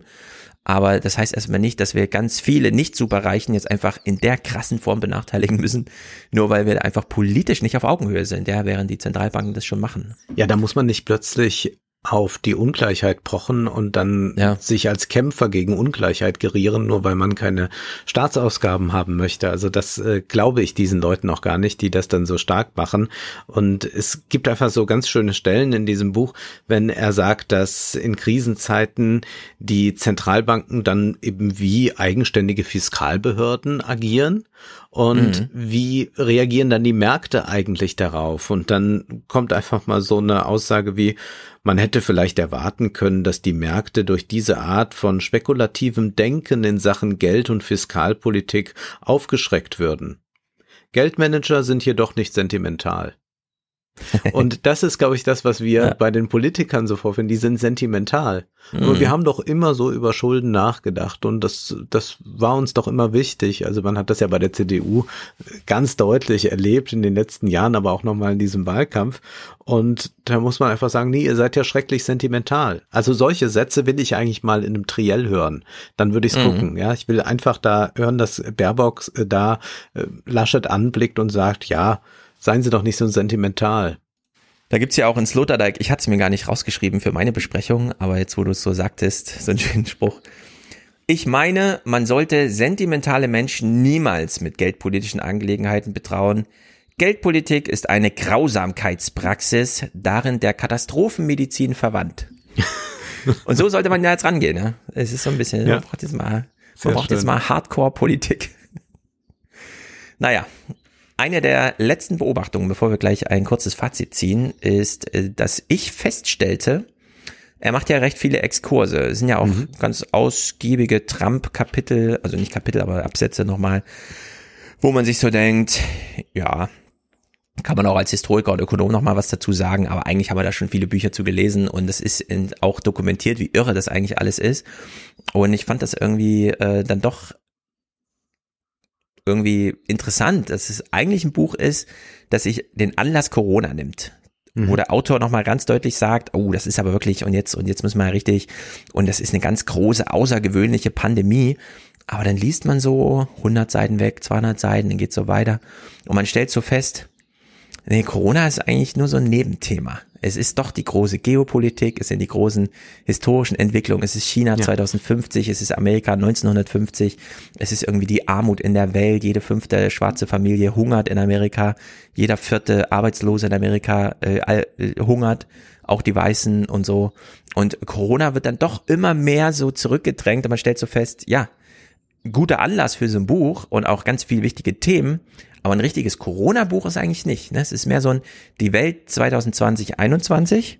Ja. Klammer auf, da war gerade Corona, Klammer zu. Naja, du hast es ja im Fernsehpodcast sehr häufig kritisiert und gesagt, in anderen Ländern ist Corona auch Thema in den Nachrichten. Aber ja. bei uns war das immer so, hier ist die Tagesschau, Corona, Corona, Corona und jetzt das Wetter. Genau. Und vielleicht noch, wenn wirklich was Gravierendes ja. passiert ist, noch was anderes. Ja. Und in den britischen Nachrichten zum Beispiel hast du erzählt, ist Corona auch ein ja. Dauerthema, aber nicht das alles dominierende Thema.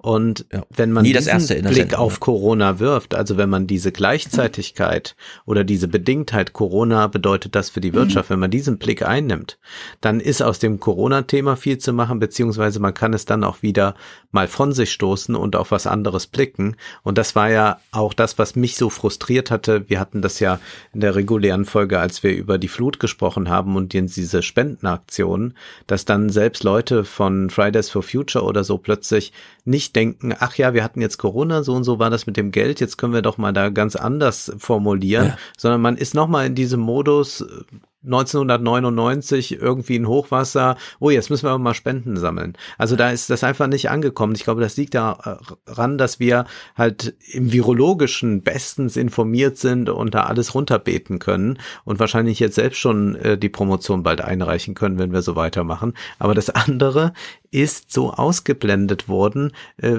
und hier, das ist so schön, dass es ein Corona-Buch ist, das sich von dieser Virusbeschreibung löst. Er hätte es sogar in manchen Kapiteln, fand ich, sogar noch ein bisschen stärker machen können. Also manches hätte ich nicht nochmal aufgerollt haben müssen. Das liegt aber vielleicht auch daran, weil wir einen Podcast zusammen machen, wo wir auch sehr viel schon über Dinge gesprochen mhm. haben, wie die, die da erwähnt werden.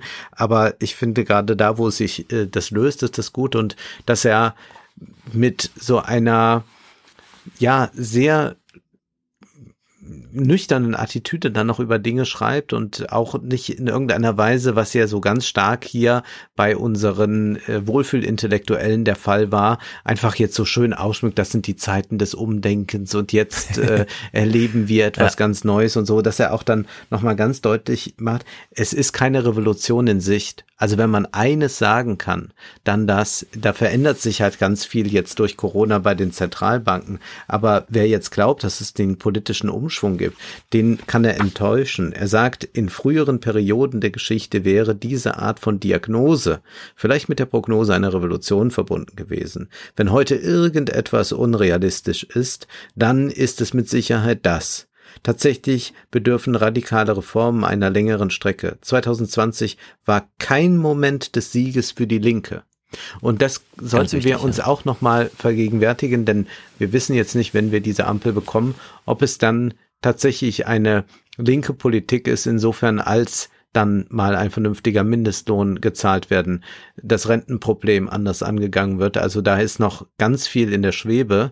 Wir haben jetzt eigentlich eine Krise gehabt, die uns das Handwerkszeug jetzt mal ganz klar auf den Tisch gelegt hat. Jetzt ist die Frage, wer greift danach?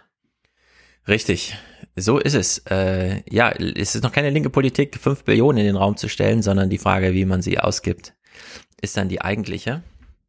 So, jetzt haben wir eine Stunde über dieses Buch gesprochen, länger. Es ist ein Corona-Buch, aber eigentlich finde ich, es ist das Plädoyer für alle Europäer, sich jetzt mal zusammenzusetzen, eine gemeinsame Wirtschafts- und äh, Finanzpolitik zu machen, Europa als Schuldner, Gläubiger zuzulassen an allen Ebenen, so dass wir hier einfach mal fünf Billionen und wenn wir es brauchen, zehn Billionen entfesseln können. Also wer dafür Argumente braucht, findet sie eigentlich in diesem Buch, würde ich sagen. Es ist sicherlich das beste Corona-Buch überhaupt, denn es ist ein Buch, das sich von Corona löst und jetzt ein, uns eigentlich aufzeigt, was zu tun ist. Und es ist ein Werk, das uns das ganze Werkzeug zur Verfügung stellt und immer wieder klar macht, jetzt ist es an der Politik zu entscheiden, was man mit diesem Werkzeug anrichtet oder was man damit verbessern kann. Ein, ein fantastisches Buch, das müssen wir so festhalten. So ist es. So, willst du uns was erzählen? Ich will dir was erzählen. Und zwar etwas. Erzähl mir was, Wolfgang. Wir bleiben vielleicht doch beim finanzpolitischen, äh, beim finanzpolitischen. Und zwar gab es in der jungen Welt ein Interview mit einem Investmentbanker, der heißt Michael Avery. Der ist äh, Chefanalyst äh, bei der Radobank und ist mhm. da zuständig für die Region Asien-Pazifik. Und das ist ein spektakuläres Interview, weil es so verrückt schon beginnt. Und zwar sagt der Interviewer, lassen Sie uns über den Finanzmarkt reden. Und Avery sagt dann, okay, aber ich möchte vorab noch etwas klarstellen. Man denkt, was kommt jetzt? Ich habe mich informiert, Junge Welt ist eine sozialistische Zeitung und ich arbeite als Analyst für eine große Investmentbank. Für meine Studien sind die marxistische Perspektive und Terminologie durchaus nützlich, aber sie sind nicht das einzige Analyseinstrument. Das ist Ihnen hoffentlich bewusst. Klar, kein Problem, sagt der Interviewer. Und das ist ja schon mal sehr erstaunlich, dass also hier ein Investmentbanker sagt, ja klar, Marx brauche ich schon. Das erklärt mhm. mir nicht alles, aber ich brauche das schon, um das zu verstehen. Und dann bekommt er einfach mal die Frage gestellt, wird denn die Wall Street bald zusammenbrechen? Die Aktienkurse sind zwar hoch, aber äh, wer weiß, wie weit das so geht. Und dann sagt er ganz so im Adam Tooze Sinne auch, nein, denn sie darf es nicht. Es gibt einflussreiche Gruppen, die einen Börsencrash nicht hinnehmen wollen, unabhängig davon, was in der Realwirtschaft vor sich geht, Covid hin oder her. Schlichtweg deshalb, weil die Zentralbank Geld drucken kann. Die Wall Street kann die Aktienpreise mit Hilfe von fiktivem Kapital steigern, so viel sie will. Also hier auch nochmal ganz deutlich, wer jetzt gerade auch davon profitiert, aber dass diese ganzen Crash-Propheten, die ja seit Jahrzehnten inzwischen rumlaufen, einfach Unrecht haben, weil er sagt, nee, warum sollten die das denn auch machen? Das wäre ja äußerst dumm. Und er wird dann auch gefragt, wie er denn so diesen Wandel jetzt in der Weltwirtschaft wahrnimmt. Und auch hier ein Investmentbanker spricht und sagt, die Wirtschaft heute entspricht eher dem, was Lenin in seiner Schrift Imperialismus als letztes Stadium des Kapitalismus Anfang des 20. Jahrhunderts beschrieb. Ein Prozess, in dem der Staat die zentrale Steuerung im Kapitalismus einnimmt. Wir sehen diesen Vorgang gerade in vielen Teilen der Welt. Also auch nochmal das, dass wir diese Entwicklung hin zum Staatskapitalismus haben. Ich würde sagen, China hat es da ein bisschen vorgemacht und wir müssen uns jetzt an diese neue Sache gewöhnen. Im Unterschied zu Marx und Lenin stellt dann Avery nochmal heraus, dass man äh, nicht dachte, dass man diesen kapitalistischen Drang zur Überproduktion äh, gewisserweise dann äh, nicht in eine Krise münden lassen kann, wenn man sich verschuldet. Das ist was, was bei Marx ja noch nicht so äh, ja. präsent ist oder gar nicht präsent ist. Also man kann äh, da dann auch sehen, das kann man nicht alles mit Marx ähm, äh, analysieren. Was nochmal ganz klar für ihn ist, dass China sich etwas entkoppeln muss, um unabhängiger zu sein. Er sagt also, China muss die Nachfrage auf dem Binnenmarkt steigern. Das ist die einzige Chance und das hat ja China offenbar jetzt auch begriffen. Und dann ist aber die Frage, werden denn die Fonds auch bald ihre Mittel vielleicht von der Wall Street abziehen und dann doch das Ganze in China anlegen? Und dann sagt er, nee, das Gegenteil ist der Fall. Die Börsenkurse in China sinken, hauptsächlich weil der Staat einsteigt und sagt, nein, wir wollen kein fiktives, sondern produktives Kapital. Wir wollen nicht diese zerstörerischen, schnell wachsenden Hightech-Monopole. Wir wollen vom Staat kontrollierte Unternehmen, die geringere Profite erzielen. Das ist überhaupt keine schlechte Sache. Auch US-Präsident Joseph Biden fordert antimonopolistische Gesetze, also auch hier nochmal diese Verbindung zu China und dass das aber vielleicht vielleicht den Finanzmärkten auf Dauer nicht recht sein könnte. Dann wird er auf Deutschland angesprochen. Da gibt's auch diese German Angst vor der Inflation. Und mhm. hier nochmal wirklich zum Mitschreiben. In Deutschland fürchten sich die Leute heute nur wegen des historischen Echos aus Weimar. Es ist geschichtlich betrachtet naiv. Nichts davon nehmen wir gegenwärtig wahr. Nirgends geht die Arbeiterklasse auf die Straße und fordert, die Lebensmittelpreise sind um zehn Prozent gestiegen, deshalb brauchen wir zwölf Prozent mehr Lohn. Was es gibt, ist Inflation auf der Angebotsseite. Die Löhne steigen nicht. Die Arbeiter sind überall schlimm dran. Diese Inflation ist nur der Vorbote der großen Deflation denn wird, äh, dann wird jeder ärmer sein und weniger zum Ausgeben zur Verfügung haben. Hierüber sollte man sich aus soziologischer Sicht größere Sorgen machen, denn es war die deflationäre Wirtschaftspolitik von Kanzler Heinrich Brüning, die den Nazis die Tür öffnete. Und dann erzählt er auch nochmal, wie verrückt eigentlich die Deutschen in ihrem Umgang mit Schulden sind. Deutschland zum Beispiel ist besessen von der fiskalischen Zurückhaltung in einer fast schon kalvinistischen Art. Berlin kann 30-jährige Staatsanleihen mit negativen Zinsraten ausgeben und die Anleger bezahlen dafür, um der Bundesregierung Geld zu leihen. Das heißt, jeden Euro, den der Staat in die Infrastruktur investiert, bekommt er vom Finanzmarkt erstattet. Mindestens, vielleicht sogar können es auch zwei sein. Es ist ein absoluter politischer Wahnsinn in brüningesken Verhältnissen, dass die EU und besonders Deutschland nicht mehr Geld ausgeben. Sehr gut. Ja. Und was wir natürlich eigentlich bräuchten, wäre höhere Löhne, sagt er zum Schluss noch, und das ist etwas, was eigentlich dann auch, wenn man eine starke Binnenwirtschaft hat, einem helfen kann. Also die Löhne können nur erhöht werden, wenn die Exporte zurückgefahren werden. Die Regierungen müssen sicherstellen, dass das, wofür gezahlt wird, lokal hergestellt wird. Wenn man dann höhere Löhne zahlt, bezahlt man sie selbst. Und Deutschland könnte das eigentlich gut machen, sagt er. Und dafür müssten aber auch globale Lieferketten gesprengt werden. Und da ist er sich sicher, dass das nicht geschehen wird. Er sagt, wenn jeder Staat so vorgehen würde, gäbe es eine Chance auf reales Wirtschaftswachstum. Und der letzte Satz lautet dann, aber das wird nie geschehen. Ja. ja, sehr gut. Es ist erstaunlich, wie viele Texte jetzt es genau beschreiben, ja? Mhm. Wie, ja. wie, so ein Chirurg vor dem äh, zerbrochenen Knochen sitzen und denken, ja, also man kann es hier sehen, das ist der Knochen, das sind aber zwei Teile, sollte eigentlich eins sein, aber es, ja. ich weiß auch nicht genau, warum man jetzt hier nichts tut. Ja. und dann fragt man sich, ja, warum tut denn hier keiner was? Es ist irgendwie ganz verrückt. Und äh, auch nochmal passend äh, sozusagen, du hast die Kapitalseite jetzt aufgegriffen, jetzt greifen wir mal die, äh, die Güter, aber nicht die Produktion, sondern die Lieferung auf. Und mhm. das ist ja wirklich erstaunlich, welchen Eigenwert das mittlerweile hat dass ja Lieferkosten auch wieder eine Rolle spielen und so weiter. Das hat man ja lange ausgeblendet, weil ja, riesiges Schiff, das bisschen, die paar tausend Dollar, die man dann bezahlt, um irgendwie 10.000 T-Shirts zu transportieren, macht auch das Kraut nicht fett, aber das ändert sich jetzt. A Perfect Storm for Container Shipping, hat der Economist geschrieben.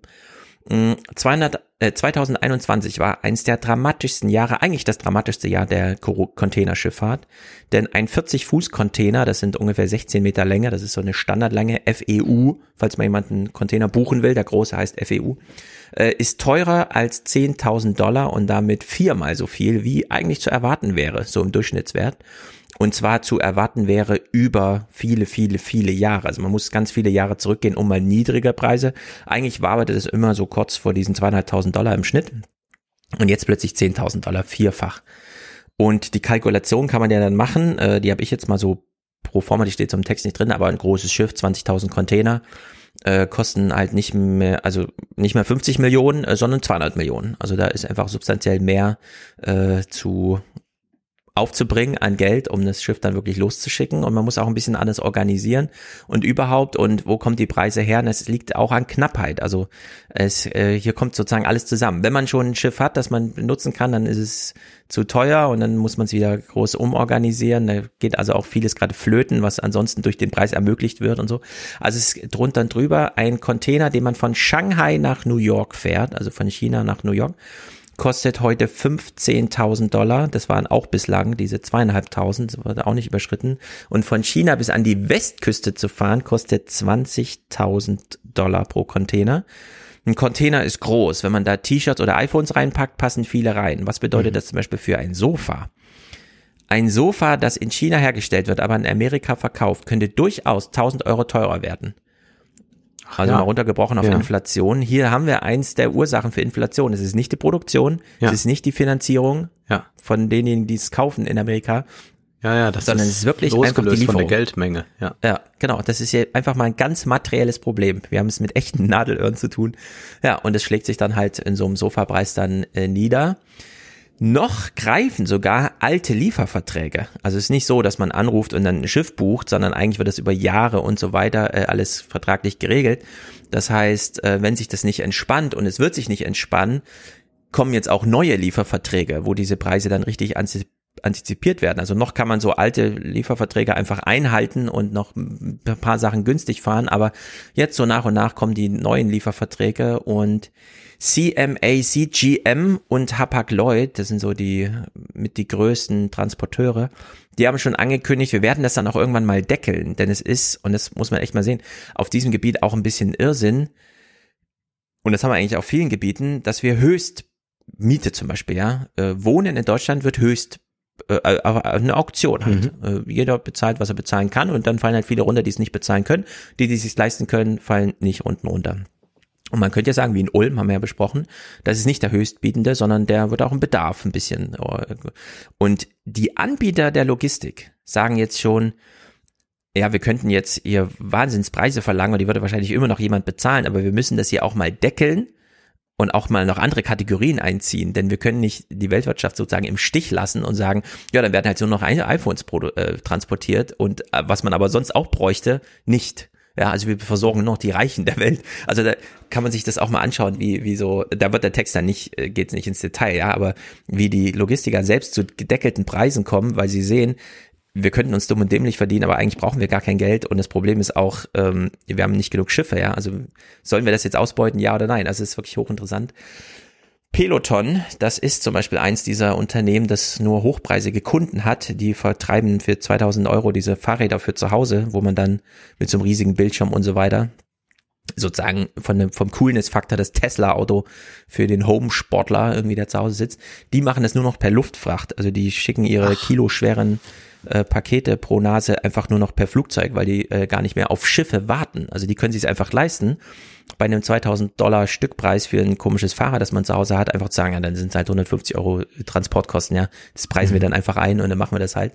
Also da sieht man schon, wie es auseinanderklafft. Ähm, allerdings auch Flugverkehr ist knapp, denn ja, es gibt natürlich Transportflugzeuge, die nur Güter transportieren, aber üblicherweise haben Menschen nicht so viel Koffer mit, dass das Flugzeug voll ist im Passagierflugzeug. Also ist so zwei Drittel der Ladefläche üblicherweise für äh, Cargo einfach da. Und jetzt gibt's aber, also der amerikanische Flugverkehr nach Europa beginnt ja jetzt gerade erst wieder und ja, muss man halt gucken, ne? Also es, ist- auch da ist nicht viel Kapazität da, es fliegen nicht sehr viele Flugzeuge.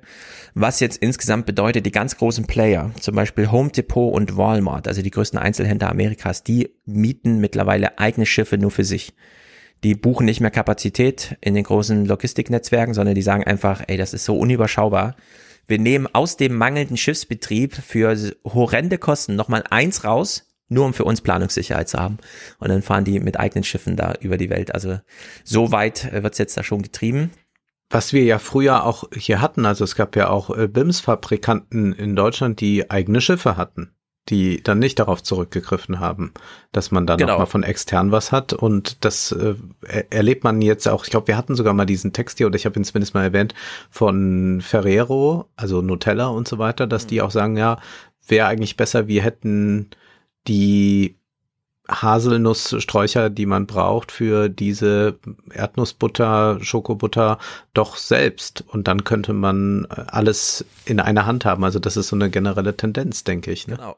In der Chip-Produktion haben wir es ja, Ja. schon besprochen, da hast du es ja auch schon angesprochen, da geht man dann auf, ja, das machen wir selber. Wir vertrauen keiner Lieferkette mehr, wir organisieren sie selbst. Ich habe sehr viele lustige Kommentare bekommen, weil ich immer Chips-Produktion sage, im Sinne von Chips, das heißt dann aber immer Kartoffelchips.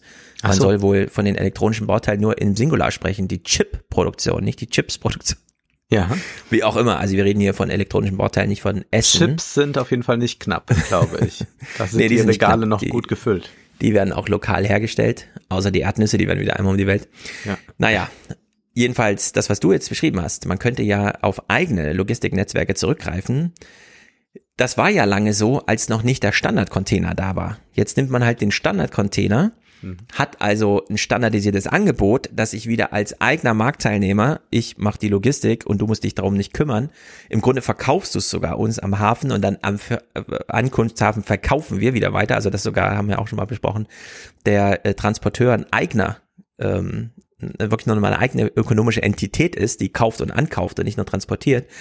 Man kann also nicht groß ausweichen heute. Man hat es mal versucht und ein Kohletransporter, also wirklich Kohle, wo so Kohle transportiert wurde, ähm, mit ähm, Containern zu beladen. Nur die standen dann so unstabil, dass das Schiff noch schnell zurück in den Hafen ist, bevor es untergeht.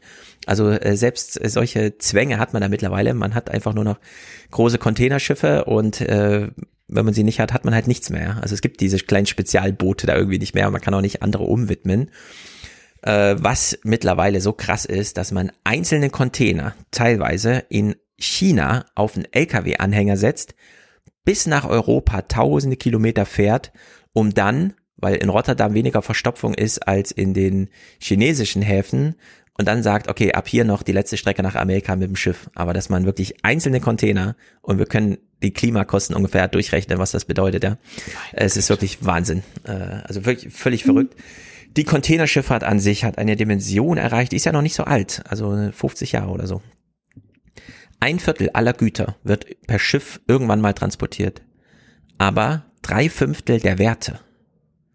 Also wir haben es hier mit erheblichen ähm, Einflussfaktoren zu tun. Was auf dem Schiff nicht transportiert werden können, ist einerseits das, was uns viel wert ist und was, wenn man es anders transportiert, weil es uns so viel wert ist, wahnsinnig viel mehr kostet äh, durch andere Logistikkosten. Also das Schiff hat die Kosten so sehr versteckt, dass wir heute so einen Nachholeffekt irgendwie sehen. Ja, einmal klappt's nicht und plötzlich ist alles außer Rand und Band. Und wenn man sich die Prozente anschaut, so viel hat sich eigentlich gar nicht verändert. Also das erste Halbjahr 2022 hat im Liefervolumen in äh, von China nach Amerika um 27 Prozent zugelegt zu 2019. Und das wäre eigentlich sogar ein Wachstum gewesen, mit dem man irgendwie arbeiten kann, weil man sieht halt eine Entwicklung nach oben. Ein Schiff dauert irgendwie zwei Jahre zu bauen, also kann man das antizipieren. Und dann nur hatten wir auch Überproduktion. Also wir hatten ja Schiffe, die leer vor Häfen standen, vor nicht allzu vielen Jahren. Und dann kam Corona, das ja auch wieder allerdings nicht so viel, nur 11 Prozent Minus gebracht hat im Logistikverkehr. Also was den Bedarf angeht, die Schiffe sind dann halb voll gefahren und so, was auch nochmal für sich ein Problem war, weil dann rechnet sich für den Logistiker wieder nicht. Also es waren gar nicht so viel Bewegung. 11 Prozent minus 2020, jetzt 27 Prozent plus im Vergleich zu 2019, also einer brummenden Wirtschaft, nochmal ein Drittel mehr, so fast. Führt aber äh, bei den Logistikkosten zu den sagenumwobenen Aufschlägen von China nach Amerika 345 Prozent plus in den Mittleren Osten 436 Prozent plus, nach Europa 886 Prozent plus. Also Verachtfachung im Schnitt und dann einzelne Strecken äh, ja von zweieinhalb auf 20.000 Euro und so.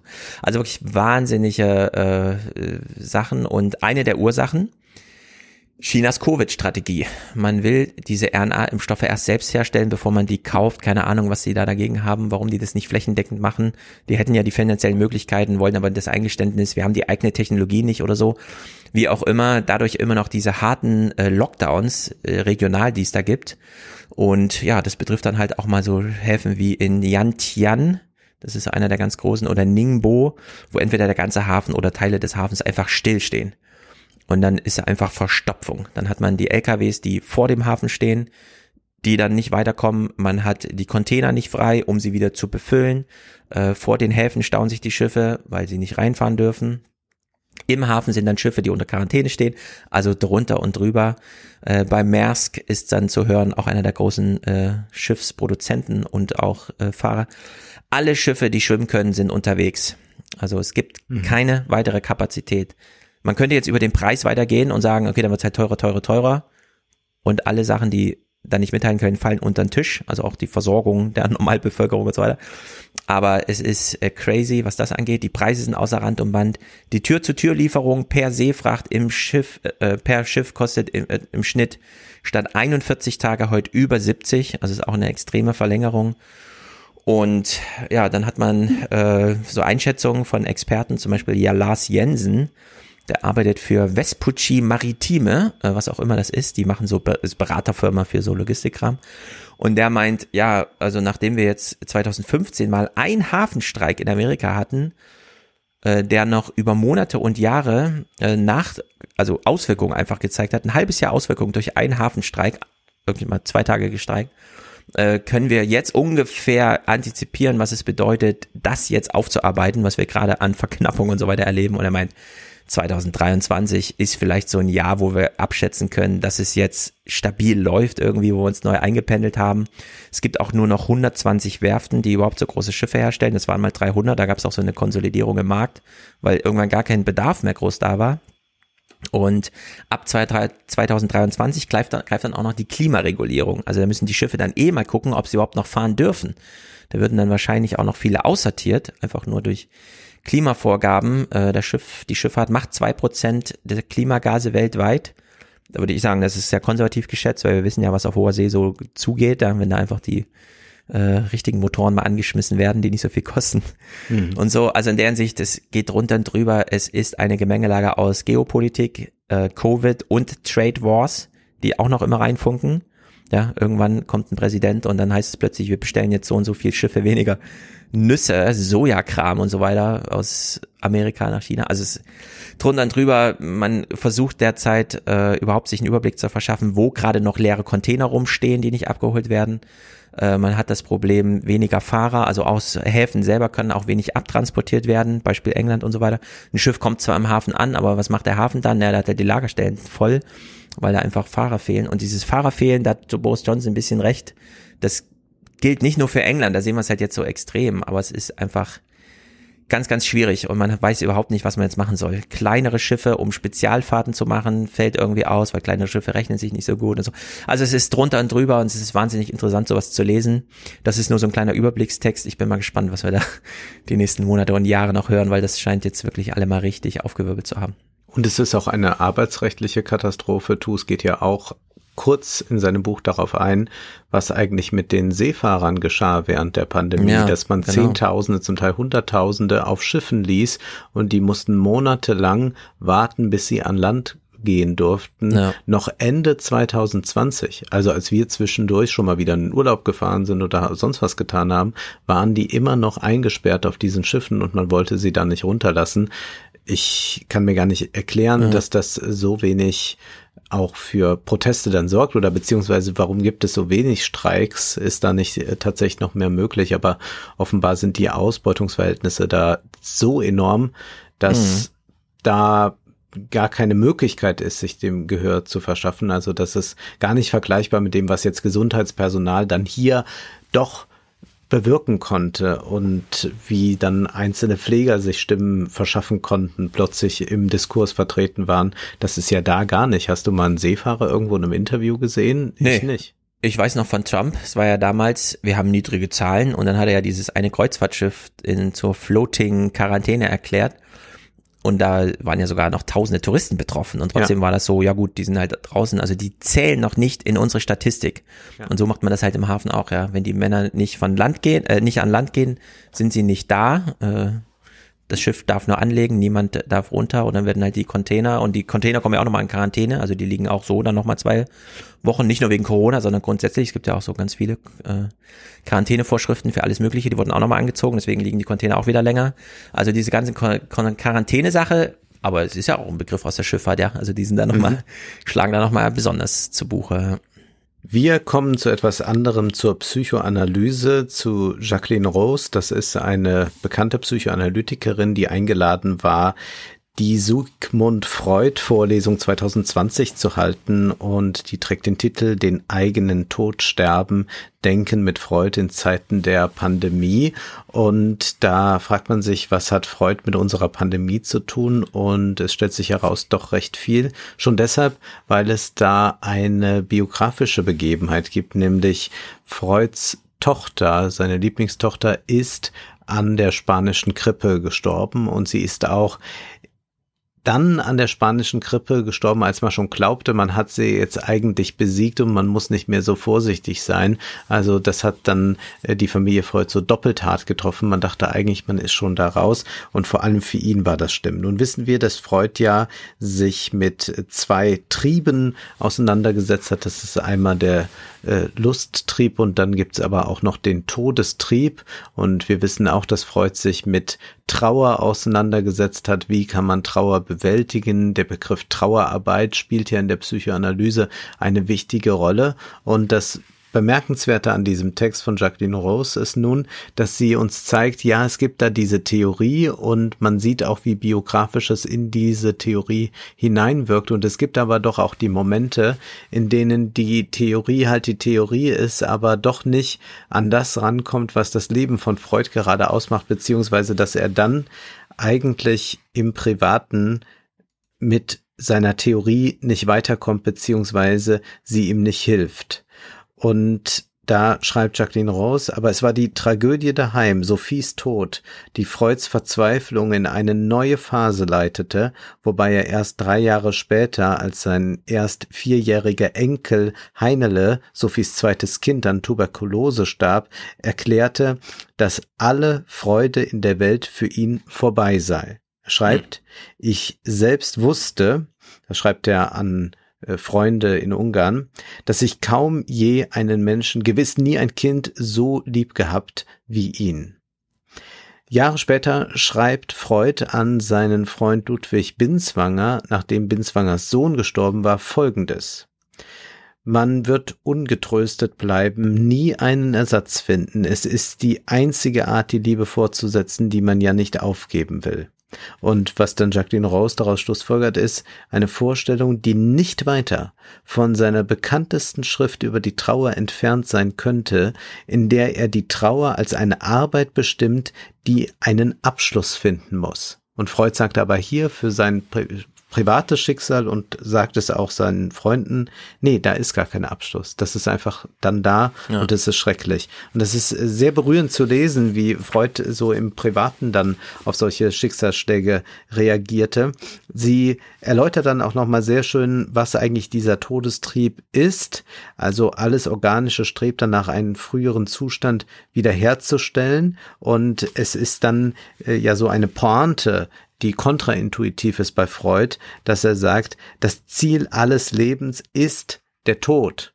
Also darauf sind wir ausgerichtet, aber jetzt ist die Frage, welcher Tod? Und das sind ja Tode, die aus äh, dann einem Ereignis herauskommen. Also es gibt eine Pandemie und da stirbt jemand und man fragt sich, warum bin ich es, warum ist meine Tochter gestorben, äh, warum nicht jemand anders? Und da ist auch äh, sehr äh, schön dann hergeleitet, wie äh, Freud das eigentlich auffasst. Und zwar ein unbarmherziges Naturgesetz ist einem Tod vorzuziehen, der nicht hätte eintreten sollen dürfen.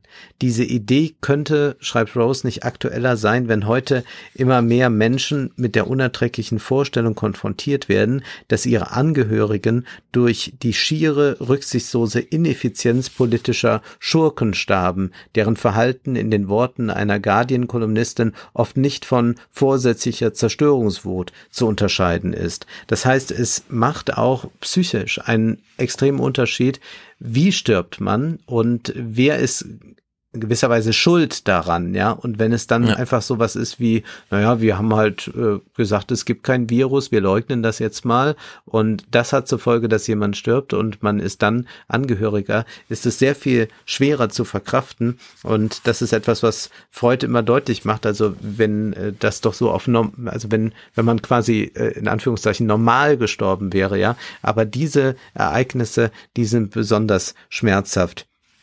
Rose macht deutlich, die moderne Psychoanalyse spricht auch von einer transgenerationalen Weitergabe. Also das ist ja etwas, was, äh, glaube ich, ganz schwer zu verstehen ist. Also ich begreife es auch eigentlich nicht so richtig. Also ich weiß, wir können genetisch das eine oder andere weiterfärben, aber es gibt bei der Psychoanalyse ganz stark diese Auffassung, und das ist von Freud geprägt, dass also Generationen etwas weitergeben an die nächste Generation. Ist auch vielleicht nochmal eine Frage für die Rentnerrepublik dann, was das eigentlich bedeutet. Also was wird da so mitgegeben von dem, was man geschichtlich vielleicht erfahren hat? Also was bekommen jetzt nächste äh, Generationen mhm. von unserer Pandemie mitgegeben, vererbt, obwohl sie diese Pandemie selbst nicht erlebt haben. Und da sagt also Jacqueline Ross äh, ganz deutlich, wir haben stets unsere Vorfahren im Schlepptau. Das bedeutet, dass wir zwar unseren eigenen Tod sterben, aber auch stellvertretend für andere, die vor uns da waren. Wieder einmal ist Freud seiner Zeit weit voraus, indem er diese Einsicht, die heute klinisch anerkannt ist, den Menschen einimpft. Der Organismus gibt seine gesamte Substanz an die nächste Generation weiter. Ja müssen wir so stehen lassen. Es scheint so zu sein. Ich finde es äh, einen irgendwie faszinierenden, aber auch erschreckenden Gedanken, was das eigentlich bedeutet, dass wir die Vorfahren so in uns tragen. Ja, das erinnert dich an König der Löwen, wenn Simba ins Wasser guckt und dort sich sieht und aber auch sein Vater, der ja. eigentlich oben bei den Sternen ist. Ja, ja, aber wir wollen, also da, der ewige Kreislauf das, das, das so. greife ich hier nicht, also das, das, das greife ich hier nicht auf. Das, ja. Den Gefallen tue ich dir nicht. Ich will noch eins äh, deutlich machen, weil wir natürlich sehr gerne auf die Schurken blicken, auf mhm. Modo, Modo, die Erdogan, Orban, Bolsonaro, Trump, Duterte. Und da sagt Freud aber auch uns Friedrich. etwas äh, sehr, sehr Wichtiges, ja. Er sagt nämlich, dass wir uns es nicht so einfach machen dürfen. Er sagt, blicken Sie auf den großen Krieg, der noch immer Europa verheert. Er meint damit den Ersten Weltkrieg. Mhm. Denken Sie an das Unmaß von Brutalität, Grausamkeit und Verlogenheit, das sich jetzt in der Kulturwelt breit machen darf. Glauben Sie wirklich, dass es einer Handvoll gewissenloser Streber und Verführer geglückt wäre, all diese bösen Geister zu entfesseln, wenn die Millionen von Geführten nicht mitschuldig wären? Bei dem Bösen im Menschen verweilen wir nur darum mit stärkerem Nachdruck, weil die anderen es verleugnen, wodurch das menschliche Seelenleben zwar nicht besser, aber unverständlich wird. Was Freud uns hier nochmal mitgibt, ist, dass es auch in uns vertreten. Also wir können ja. es nicht so ganz externalisieren, so wie bei Disney. Ja, da ist der Schurke, wir sind die Guten, sondern genau. das zu erkennen zeigt auch gerade, wie wichtig äh, das ist, nicht zu sehen, dass die Politik in Hände von solchen Leuten gerät, denn mhm. dann sind genügend auch da, in denen sich das freisetzt, was Freud sehr gut aufgelistet hat, dass nämlich der Todestrieb und damit auch die Gewalt in uns ist. Und das wird in diesem 90-seitigen Text sehr klar herausgearbeitet. Es ist also jetzt nicht ein Text für Freud-Experten, sondern eigentlich auch eine schöne Einführung in mhm. das Freudsche Denken. Ja, gerade zu dem letzten Gedanken, zum Tod will ich auch noch was sagen, aber bei diesem letzten Gedanken, Bernd Ulrich, den wir kennen als Zeitautor, mhm. der sich an Merkel abarbeitet wie niemand sonst. Merkel ist ja schuld, Merkel hat uns ins Verderben geführt. Merkel waren 15 verlorene Jahre und so weiter, hat ja im Kontrapunkt zu sich selber mal einen klugen Tweet geschrieben nach der Bundestagswahl, Bundestagswahl 2017. Wir sind von 15 Prozent für die AfD fasziniert, weil wir irgendwie merken, sie stecken auch in uns. In jedem von uns stecken 15 Prozent AfD. Nicht nur bei den anderen 100 Prozent, die sie dann wählen, und das sind 15 Prozent von uns. Nein, in uns selbst stecken irgendwie 15 Prozent AfD. Das macht es so faszinierend und äh, da steckt, glaube ich, einiges drin. Ähm, er ist dann doch wieder äh, umgeschwenkt die letzten Jahre auf Merkel, Merkel, Merkel, blöd, blöd, blöd und so. Aber eigentlich ist das nicht der Reflexionsweg, den man gehen sollte, sondern äh, da kann man ruhig an sich selber an sich abarbeiten. Denn ja, irgendwo muss es ja drin gesteckt haben, dass man dann doch so ein Holocaust, der, der wird nicht von oben verordnet, sondern der entsteht so aus der Gesellschaft heraus zu diesem Tod allgemein. In Rentenrepublik wird es ein Kapitel darüber geben äh, und es sind ja, wenn man sich so anguckt, klar, wir können jetzt immer unendlich viel über das Geld reden und so weiter, ja, aber bei dem Tools haben wir auch schon gesehen, nee, Tod ist Kapitel 1. Wieso mhm. eigentlich? Was fasziniert uns so sehr am Tod? da kann man ganz viele Ideen haben zu, äh, das Leben läuft immer auf den Tod hinaus, das Leben wird immer beobachtet als Unterschied zum Tod. Was machen wir noch kurz vorm Tod und so weiter, der ganze Kram. Und äh, das betrifft uns in Deutschland in ganz besonderer Weise, denn als im März 2020 der Tod dann wirklich mal anklopft und sagte, äh, Palüm, Palüm, 40 von, Prozent von euch sind Risikogruppe, äh, hat, war es gerade mal ein Monat her, dass das äh, Bundesverfassungsgericht gesagt hat, ja, Todeswunsch reicht in Deutschland und damit kann ein modernes Leben beendet werden. Man muss dafür nicht todkrank sein, man muss dafür nicht alt sein, man muss nur überzeugend einen Todeswunsch haben und dann ist auch derjenige, der einem bei dem Todeswunsch ausführen hilft, nicht mehr von Strafe betroffen, sofern das ordentlich geklärt ist, dass es wirklich ein Todeswunsch vorliegt. Also auch junge Menschen und so. Und da waren ja wirklich alle ein bisschen durch den Wind, gerade in unserer christlichen Welt, regiert von einer christlichen demokratischen Union. Und Jens Spahn hat ja auf Biegen und Brechen per seiner eigenen Unterschrift äh, einfach verhindert, dass die entsprechenden Medikamente da ausgeliefert werden. Und das, was damals aber eigentlich erkämpft wurde, war ja nicht ein Recht auf Sterben und so weiter, sondern eigentlich, dass man Sterben planbar macht, den eigenen Ton planbar. Und all die Fragen, die du jetzt auch aufgeworfen hast zum Thema, was bleibt eigentlich von noch lebenden Menschen, wenn sie dann gestorben sind? Wie wird das transportiert? Wir haben ja dann bei Freud sowieso viele Übertragungsszenarien und sowas, ne, die dann noch so reinspielen könnten, also alle möglichen Ideen. Und eigentlich müssten wir jetzt diesen Schritt mal gehen und sagen, wir machen jetzt Tod planbar. Wenn Menschen eine Diagnose bekommen, wie sie haben Corona, sie werden jetzt eine Woche lang jämmerlich ertrinken und ersticken, also es wird so Ertrinken-Gefühle geben. Oder wollen wir es jetzt beenden?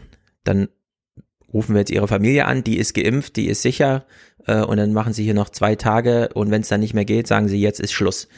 Wir müssen nicht darauf warten, bis die Biologie diese Entscheidung trifft. Ja, die kann man jetzt wirklich einfach kognitiv und dann ausführend machen. So, und eigentlich ist das in Deutschland schon lange möglich. Wir hätten eigentlich in Deutschland schon längst jetzt beispielsweise vor der großen Winterwelle 2020, 21 mit 40.000 Toten im Monat, das haben wir ja alles äh, gesehen, hätten wir schon längst äh, in eine Phase übergehen können, wo wir sagen, wir planen jetzt einfach den Tod und damit machen sich auch diejenigen Gedanken, die zurückbleiben und die, die sterben, was soll denn zurückbleiben? Also, dass man nicht nur, dass man nochmal eine Stufe genereller äh, sagt, wir machen es jetzt einfach planbar. Es gibt dann auch Menschen, die wollen für sich sterben, die hinterlassen dann gar nichts, die wollen verbrannt werden und so weiter. Wird es flächendeckend geben übrigens, es gibt äh, gerade im hohen Alter dann sehr viel so dieses, ich will niemandem zur Last fallen, mit mir einfach Schluss, nur noch virtuelle nur noch Erinnerung im Grunde so, ne? Nichts soll mhm. aufgehoben werden. Äh, aber es gibt auch viele, die sich dann wirklich Gedanken machen, die dann nochmal Gespräche führen, die sie vorher nicht geführt haben und so. Und das ist aber alles außen vor, solange die Biologie die Entscheidung trifft, wann ein Leben zu Ende ist. Weil dann ist sehr häufig in so hohen Alter, also in so alten Gesellschaften wie bei uns, ähm, einfach ein Leiden am Ende ein eigentlich vermeidbares Leiden, das das Bundesverfassungsgericht ganz klar im Blick hatte, was zu vermeiden ist, also nicht was hinterlasse ich, sondern was lässt sich eigentlich noch vermeiden am Ende des Lebens. Und diese wird aber einfach nicht aufgemacht, ist bisher nicht erlaubt. Also da wird es auch große Veränderungen durch einen nicht christlichen, äh, also christlichen Anführungszeichen, christlich organisierten Gesundheitsminister geben, da wird sich Deutschland nochmal ganz neu er, äh, erfinden müssen, auch was das angeht. Und auch die Rolle der Kirchen wird dann nochmal sehr interessant. Ja, denn, wir müssen die ja, Debatte auf jeden Fall dann nochmal aufmachen, denn ja. ich würde ja gleich einhaken, inwieweit dadurch auch ein Druck entsteht. Also das eine ist ja die individuelle Freiheit, die genutzt werden will. Und jetzt sagt das Bundesverfassungsgericht, ja, das ist auch rechtens eigentlich mhm. so. Und der Spahn sitzt da auf einem Papier, das er eigentlich freigeben muss. Und auf der anderen Seite kann ja durch so etwas auch ein gesellschaftlicher Druck zustande kommen, dass man sagt, oh, ich bin jetzt krank, jetzt bin ich also in diesem Stadium, da falle ich jetzt anderen Menschen zur Last. Ich darf genau. aber nicht anderen Menschen zur Last fallen. Und jetzt bin ich quasi gezwungen, mein Leben zu beenden, wo ich eigentlich nicht möchte, aber der Diskurs oder mhm. die Gesellschaft will es jetzt von mir. Ja, dieser Druck ist natürlich längst da.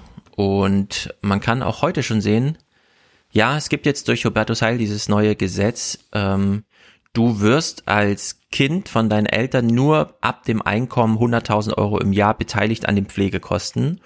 Deine Eltern sind trotzdem angehalten, alles, was sie haben, für ihre eigenen Pflegekosten aufzubringen. Was bedeutet, dass sehr viele am Ende des Lebens ihrer Eltern feststellen, nee, die werden mir kein Haus vererben, denn die 400.000 wird für deren Pflege draufgehen. Und da ist auch zu fragen, und das kann man ja, und wir sind hier in Safe Space in diesem Salon, ähm, da kann man auch fragen, inwieweit ist es eigentlich Eltern erlaubt zu entscheiden, nee, die 400.000 Euro verzehre ich jetzt nicht für mein pflegerisches äh, Leiden naja, am Ende aber Stefan, Lebens es gibt auf. ja einfach eine normale Pflege, dass wenn jetzt jemand äh, körperlich sich nicht mehr bewegen kann, aber geistig rege ist, ist mhm. das extrem teuer. Also da die Spezialrollstühle, Spezialpflegen verschlingen ja. ohne weiteres 6.000, 7.000 Euro im Monat. Aber das ist ja nicht jetzt ein Stadium, bei dem man jetzt sagen muss, ähm, das ist nicht lebenswert, sondern es gibt viele Leute, die leben ja, ja, seit eh und je mit äh, so körperlichen Gebrechen oder Behinderungen, dass sie nie gehen können und trotzdem ja ein erfülltes Dasein haben. Mhm. Und deswegen kann man natürlich jetzt nicht einem 80-Jährigen sagen, ja, du kannst dich nicht mehr bewegen, du musst jetzt äh, dreimal im Bett gedreht werden in der Nacht und das kostet, also das ist ja auch also ein wirtschaftlicher Druck, den man gerade in einem reichen Land nicht haben sollte. Nee, genau. Also es und geht ja jetzt um, also ob jetzt Leute ja. an, an irgendwelchen Lungenmaschinen sind und damit irgendwelche Leute froh machen, äh, die sich an solchen Beatmungs-WGs dann bereichern, ja. wie du das ja mal geschildert hast, ist ja das eine. Aber ich glaube, dass es ja auch einfach äh, sehr viele Operationen gibt oder auch äh, Versorgung gibt, die äh, eigentlich äh, eine Menschenwürde bis zum Schluss auch zulassen. Also nicht mhm. jeder stirbt ja einen sehr jämmerlichen Tod, sondern es gibt natürlich auch Leute, die einfach äh, körperlich eingeschränkt sind, aber dann irgendwann sterben, wenn der Zeitpunkt gekommen ja. ist. Genau, es gibt, ähm, wie soll man also sagen? sonst hast du ja eine ja. Gesellschaft, wo, wo du einen Hass auf die Alten schürst. Also ja. dann bist du eigentlich an einem Punkt angelangt, wo du sagen kannst, ja, so klar kann ich jetzt auch äh, dann generell sagen, ne, wenn, wenn Eltern über 70 sind und äh, das Kind kann sich immer noch nicht eine Wohnung leisten, dann nehmt die mhm. Pille, die Sterbepille ja. und äh, vererbt euer Haus ja, ja. doch früh. Also das also will man ja nicht.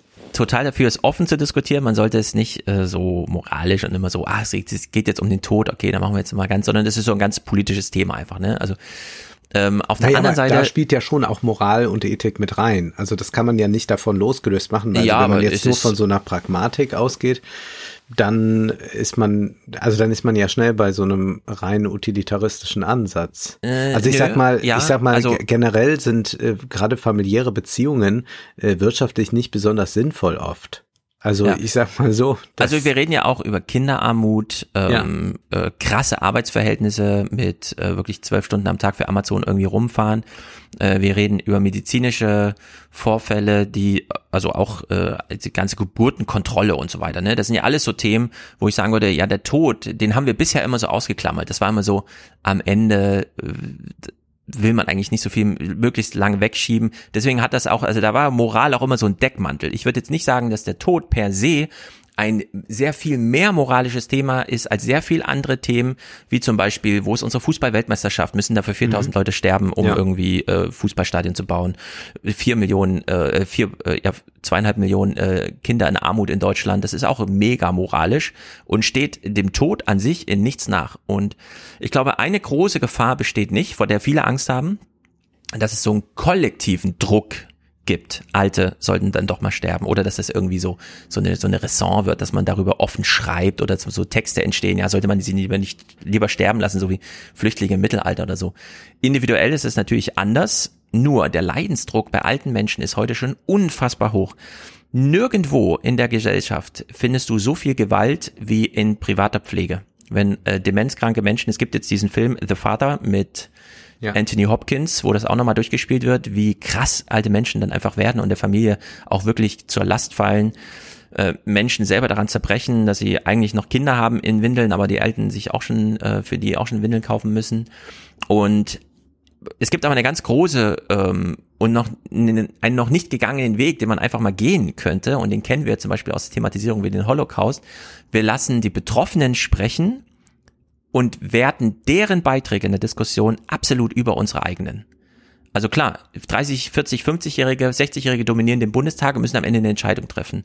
Aber in der Diskussion selbst spielen bisher die Alten noch gar keine Rolle und das sollte man absolut zentral setzen, mit alten Menschen mal zu reden. In Deutschland gibt es keine Dokumentation, wie sich alte Menschen, sagen wir mal 90-Jährige in Altersheimen, die seit fünf Jahren die Lebensrealität des Altersheims kennen.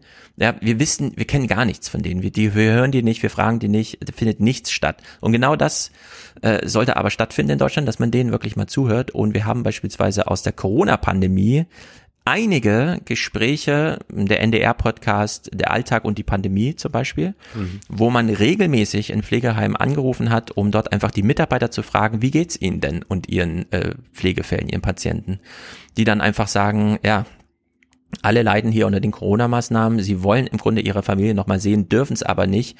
Und dann, und das ist jetzt ein, zumindest die Zahl ist ein Zitat, wenn auch der Rest, 90 Prozent derjenigen auf unseren, in unserem Haus würden lieber nochmal einen schönen Tag mit der Familie verbringen und dann sagen, selbst wenn das Risiko besteht, dann an Corona zu sterben, diesen einen Tag nehme ich in Kauf. Also wir haben eine Einstellung von alten Menschen, die den Tod wirklich vor Augen haben, der ganz anders ist, als wir das immer vermuten und die auch gar nicht so moralisch äh, mit gedämpfter Stimme und so weiter und dann immer noch mal die Bibel muss aber in Griffweite liegen und so, sondern es ist ein ganz anderer ziemlich instrumenteller, fast funktionaler Umgang mit dem Tod der dann wirklich das eigene Schicksal ist. Und wenn man da äh, mal ins Gespräch käme und die Leute ähm, wirklich mal befragte und da auch mal sich Erhebung zutraute und dieses Thema überhaupt mal zu einem Thema macht und nicht immer nur nach, das Thema muss sich erstmal produktivitätsmäßig bewähren, ja, es muss einen volkswirtschaftlichen Beitrag liefern und so, weil das wird es nicht. Pflege kostet einfach Geld. Äh, da will man ne, äh, möglichst viel sparen. Das macht ja der Staat auch. Der Staat spart da viel mehr als die Individuen. Also es gibt krasse Fälle, wie sich Familien verschulden, weil sie sich die Pflege nicht leisten können, aber die private Pflege gerade so. Also die berühmte polnische Oma für 1000 Euro, die jetzt übrigens auch laut Arbeitsgericht Mindestlohnanwärterin ja. ist. Dann einigt man sich mit ihr, dass man das dann doch nicht so einfordert und sagt irgendwie, ja gut, jetzt haben wir jetzt 500 Euro mehr und dafür behalten wir das weiter und äh, ja und da guckt auch keiner von den Politikern gerade genau hin und äh, da fährt auch kein Polizist hin und kontrolliert ja vom Zoll aus, ob das irgendwie läuft, weil der Staat sehr froh darüber ist, dass 80 Prozent der Pflege in Deutschland eben nicht innerhalb des Pflegesystems abgeleistet wird, sondern so auf paralleler privater Schiene. Also es ist einfach ein mega mega mega Thema und man sollte nicht zu früh die Diskussion abwürgen, dadurch, dass irgendwo so ein Druck entstehen könnte, Menschen aus dem Alter, aus dem Leben zu bringen, denn dieser Druck ist längst da die Alten machen sich unglaublich viel Gedanken darüber, den Jungen nicht zur Last zu fallen und ihnen auch finanziell was zu hinterlassen. Und viele leiden auch darunter, dass sie keine andere Möglichkeit haben, als jahrelang irgendeinem Pflegeheim, das sie nicht gut behandelt, unendlich viel Geld zu zahlen, weil da niemand hinschaut, um entweder diese Pflege zu verbessern oder halt, und das ist ein großes Thema in Deutschland, auch Leiden. Menschen leiden wirklich an Alter. Das einfach gezielt und geplant zu beenden. Dass es einen anderen Pragmatismus unter Alten gibt, konnte man sehr schön sehen, als wir gerade aus dem ersten Lockdown raus waren und so ein paar Kreuzfahrtschiffe sich doch auf den Weg machten und sagten, gut, wir machen da irgendwas mit Quarantäne an Bord, soweit das ja. geht, aber eigentlich wollen wir jetzt mal wieder fahren. Und ich sah das im dritten Programm, ich glaube beim MDR, dass dann dort ein über 80-Jähriger interviewt war, der dann auf dieses Kreuzfahrtschiff ging, obwohl da ja noch Impfung und sowas nicht da war. Und dann sagte mhm. er, ich wollte immer mal so eine Reise machen und ich gehe jetzt das Risiko ein, weil ich jetzt sonst die nie mehr machen kann. Und das fand ich interessant. Also jetzt kann man sich natürlich auch die Frage stellen, muss man jetzt mit über 80 nochmal derart die Umwelt verpesten, indem man auf so einem Kreuzfahrtschiff unterwegs ist. Aber wenn man das mal außen vor lässt, fand ich das eine ganz interessante Herangehensweise, der also absolut Risikogruppe war und dann aber sagt, nee, das ist aber jetzt meine Priorität, so wie du das jetzt beschrieben hast, mit Leuten, die sagen, lieber nochmal die Feier mit der Familie, ehe ich die gar nicht mehr sehen kann, aber noch hier Monate alleine bin. Ja. Ja, ja ich meine, in der Soziologie aus der ich komme, gerade in Bielefeld, geht man ganz, ganz abgeklärt an die Sache ran. Wir hatten Talcott Parsons, die große Systemtheorie Talcott Parsons, die darauf abstellt, Bestandserhaltung ist das zentrale Ding von System. Also versuchen sie halt ihren Bestand zu erhalten, ne, überleben. Und dann guckt man sich die Theorie so an, sieht dann, was Luhmann dazu sagt, sagt Bestandserhaltung, also wir können nicht in der Gesellschaft, in der sich Menschen 300 Gramm Zucker jeden Tag reinhauen und genau wissen, was das bedeutet, damit argumentieren, ja, das Wichtigste des Menschen ist, sein Leben so lang wie möglich zu verlängern. Nee, das mache ja. ich ja auch nicht, deswegen ja. rauche ich ja zum Eben. Beispiel Menschen, nicht so äh, viel, weil ich dann sage, naja, ich will mich jetzt auch nicht ganz kaputt machen, aber ein bisschen darf schon sein. Ja, der Tod läuft immer mit, jeden Tag. Wir sterben jeden Tag ein bisschen dadurch, und das kann man dann ausrechnen, wie viel wir dann früher sterben, ja, durch Entscheidungen, die wir alltäglich treffen. Und wir nehmen Autounfälle und Verkehrsunfälle in Kauf, wir nehmen alles Mögliche in Kauf. Und ja, so wie Adam Tools, ne, man kann dann so Preisschilder ausrechnen, mhm. aber die Vermeidung des Todes ist nicht das höchste oder wichtigste Ziel der Menschheit. Das kann man einfach so nicht sagen. Und deswegen muss man über den Tod mal ein bisschen anders reden und ihn reinholen ins Leben, weil es ist sehr häufig dann einfach zu spät. Ja, der Tod schlägt dann einfach mhm. zu. Pflege übrigens auch äh, Menschen werden von heute auf morgen Pflegefälle und dann sind äh, junge Menschen immer total überfordert, weil sie kennen, kennen doch eigentlich ihre Mutter noch völlig fröhlich und so. Und von heute auf morgen muss das ganze Leben umgebaut werden, um diesem Pflegefall gerecht zu werden. Ähm, man wartet immer zu lange bei diesen Themen. Das muss alles früher thematisiert werden. Und mit denjenigen, die als spätere Patienten oder Todesopfer dann direkt ja, die betroffensten sind, die kann man ruhig in das Gespräch reinholen. Also da fand bei Corona in Deutschland nichts statt, aber auch gar nichts. Die Pflegeheimbewohner waren Patienten ausgeliefert dem Gesundheitssystem und den Anordnungen und da konnte keine individuelle Entscheidung irgendwas äh, da äh, entrücken. Und das sieht man immer mal wieder, ja, wenn ich dann auf dem Taron sitze und bei 117 km/h eine Maske aufsetze, denke ich mir immer, wie krass muss das in äh, diesen Altenheim gewesen sein. Ja, wenn du nicht mal verargumentiert bekommst, bei 117 km/h die Maske abzusetzen, sieht man einfach, es ist manchmal auch wirklich irre, was so politisch entschieden wird. Aber da kommen wir ja gleich zu, wenn der Staat seine Samthandschuhe abstreift. wir gucken kurz zu Mark Milley. Das ist ja ganz interessant. Äh, wie gesagt, wir lesen das große Buch nicht, sondern gehen nur ganz kurz die Zitate durch. Die New York Times hat also aufgeschrieben, was in den entsprechenden Kapiteln bei ähm, Bob Woodward steht. Mark Milley ist, wir haben ihn thematisiert, der große amerikanische Joint Chief, Chairman of the Joint Chief of Staff, der also die militärischen Geschäfte in Amerika führte seit 2019, also in den letzten beiden Jahren von Donald Trump. Und es gab zwei Anrufe in China von ihm. Und das wurde jetzt äh, enthüllt und da haben auch viele gedacht, ah, das ist der Deep State. Und ich muss sagen, ja, irgendwie war das schon der Deep State, aber zum Glück war er da. Er hat uns wirklich den Arsch gerettet, denn man hat nicht im Weißen Haus Bescheid gesagt. Er hat einfach zum Telefon gegriffen, hat gesagt, ich rufe jetzt mal meinen Counterpart in China an der heißt ähm, General Lee und reportiert direkt an Xi, also den Staatschef. Und am 8. Januar erfolgte der zweite Anruf und der Tenor war Things may look unsteady. Es sieht hier ungemütlich aus in Amerika, es ist aber nicht ungemütlich. Äh, wir werden sie nicht angreifen. Also es war zwei Tage nach dem 6. Januar, dem Sturm auf das Kapitol und man wusste nicht genau, was passiert denn hier gerade. Und äh, die Botschaft von Mark Milley an General Lee war, das ist die Natur der Demokratie, General Lee. Wir sind 100% steady. Um, ähm, everything is fine, hat er gesagt. Um, ähm, aber in Demokratien kann es manchmal holprig werden. Das sind die einzigen Zitate, die wir überliefert haben. Dieses Gespräch ging allerdings anderthalb Stunden. Denn der General ließ sich nicht ganz beruhigen und besänftigen. Er brauchte ein bisschen Nachdruck und mehr Rede von Mark Milley, um dann doch beruhigt zu werden. Denn schon vorher gab es einen ersten Anruf während des Wahlkampfs noch. Also da war noch nicht klar, ob jetzt Trump vielleicht doch nochmal vier Jahre bleibt. Und da hat General Milley schon mal in äh, China angerufen, weil er gemerkt hat, und die haben auch Auswertungen gemacht, ah, die mobilisieren so ein bisschen Mhm. Die organisieren sich gerade, die bereiten sich nicht auf einen Angriff vor in China, aber die wollen doch verteidigungsfähig sein. Und da hat dann Mark Milley sehend, was da passiert, durch die eigene Aufklärung mal gesagt, okay, ich rufe mal an und sag, wir wollen euch nicht angreifen. Und er musste dann sehr besänftigend eingreifen, weil, äh, naja, man nicht genau wusste, und das ist jetzt wieder so ein Ding, wir haben das schon häufiger gehabt, das Mark Milley ja auch sehr historisch belesen und häufiger auch mal mit Hitler ähm, Äquivalenten, mhm. also rein funktional zu Trump argumentiert. Und so taucht das auch hier in dem Text wieder auf. Also es ist wirklich crazy.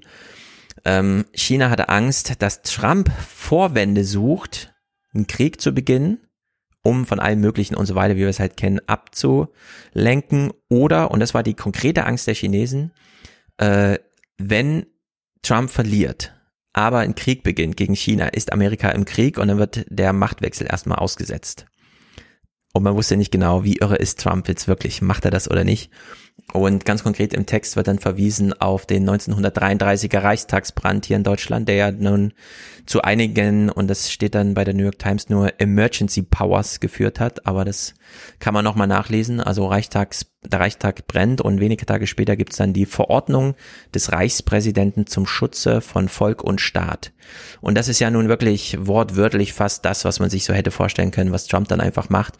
Im Sinne von, ähm, mit China ist es gerade hot, wir müssen da jetzt angreifen oder uns verteidigen. Also man sucht noch irgendeinen Vorwand, irgendwas im südchinesischen Meer, keine Ahnung. Mhm. Und wir können jetzt erstmal keine Machtübergabe machen äh, zum Schutze von Volk und Staat. Mhm. Also diese Mark Milli Sachen da, die werden doch immer, wir haben ja schon überlegt, wer sollte das spielen und so. George Clooney wäre so ein Kandidat, hast du schon gesagt, würde ich sagen, ja, also irgendwann wird's mal fällig, diese Geschichte muss verfilmt werden. Hier nochmal das Plädoyer an alle in Hollywood, nehmt euch das doch mal vor. Unbedingt. Das möchte ich sehen, aber habe ich George Clooney gesagt? Das kann ich mir gar nicht vorstellen, weil ich wirklich kein George Ah nee, Clooney-Fan nicht bin. George Clooney? Nicht Oder, äh, George Clooney habe ich Dann hast du nicht gesagt. George Clooney gesagt, ja. Ja, aber da Sorry. haben wir bestimmt ein paar, die das, die das sehr gut äh, Ja.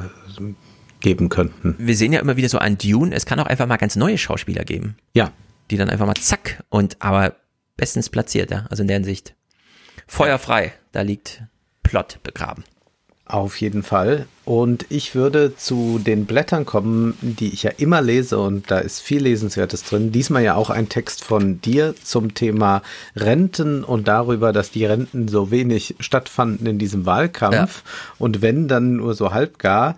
Äh, Wir wollen jetzt nicht über den Text reden, aber ich will mal so einen Satz zitieren daraus, denn du lässt ja so einige Bomben fallen.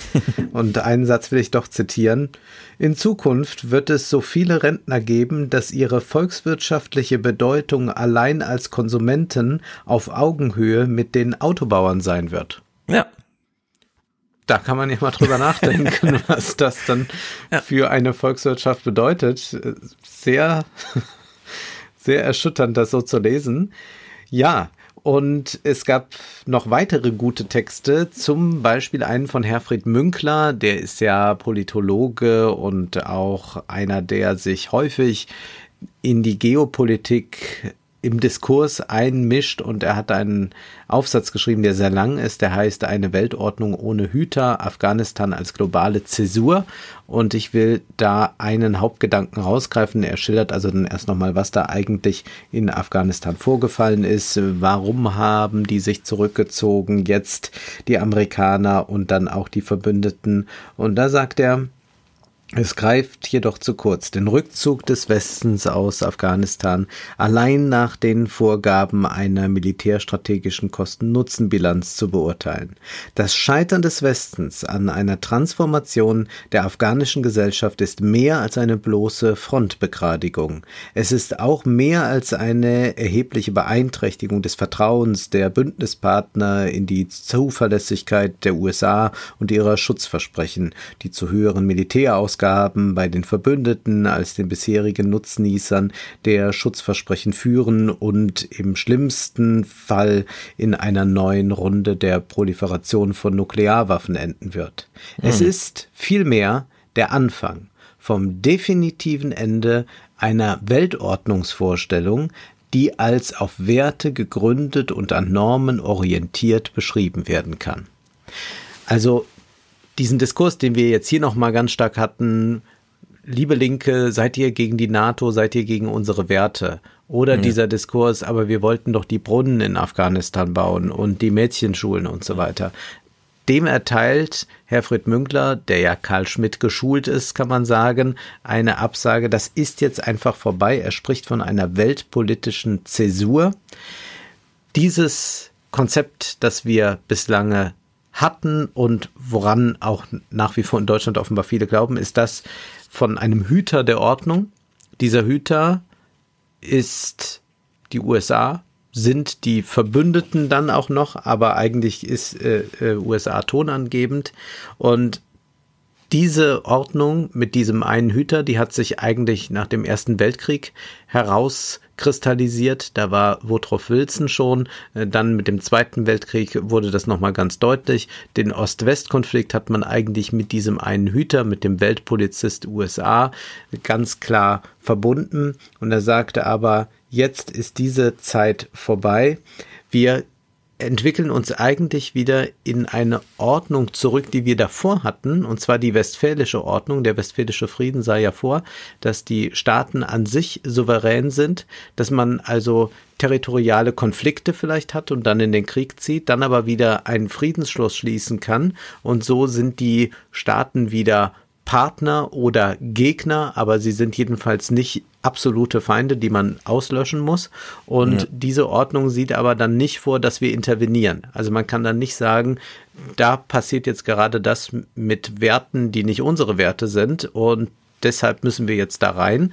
Das ist also diese interventionistische Außenpolitik, die wir im Westen gepflegt haben und die jetzt in Afghanistan krachend gescheitert ist. Und er macht auch so deutlich, naja, die Amerikaner haben das eigentlich schon auch länger erkannt, dass das so ist, hatten aber immer noch auch diese Fantasie, wohl wirtschaftlich da was rauszuholen, was sich ja dann auch nicht eingelöst hat.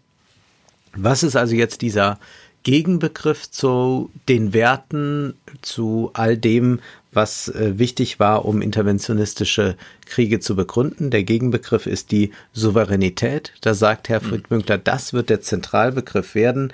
Weder China noch Russland waren bereit, sich dem westlichen Wertesystem einzugliedern unterzuordnen in ihrer eigenen Wahrnehmung, sondern bestanden auf der fortdauernden Geltung des Souveränitätsgrundsatzes. Chinas und Russlands Rekurs auf den völkerrechtlichen Status der Souveränität ist in diesem Zusammenhang auch darum bedeutsam, weil der Anspruch auf Souveränität und die Grundsätze einer Ordnung mit Hüter nicht zusammenpassen.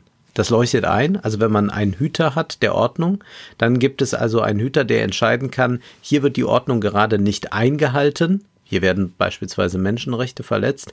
Deswegen schreiten wir jetzt da ein wir sanktionieren erst oder wir gehen dann mit dem Militär rein. Wenn man sagt, wir haben den Souveränitätsbegriff als Zentralbegriff, dann geht man als Staat davon aus, dass nicht interveniert werden darf, dass sich also niemand einmischen kann.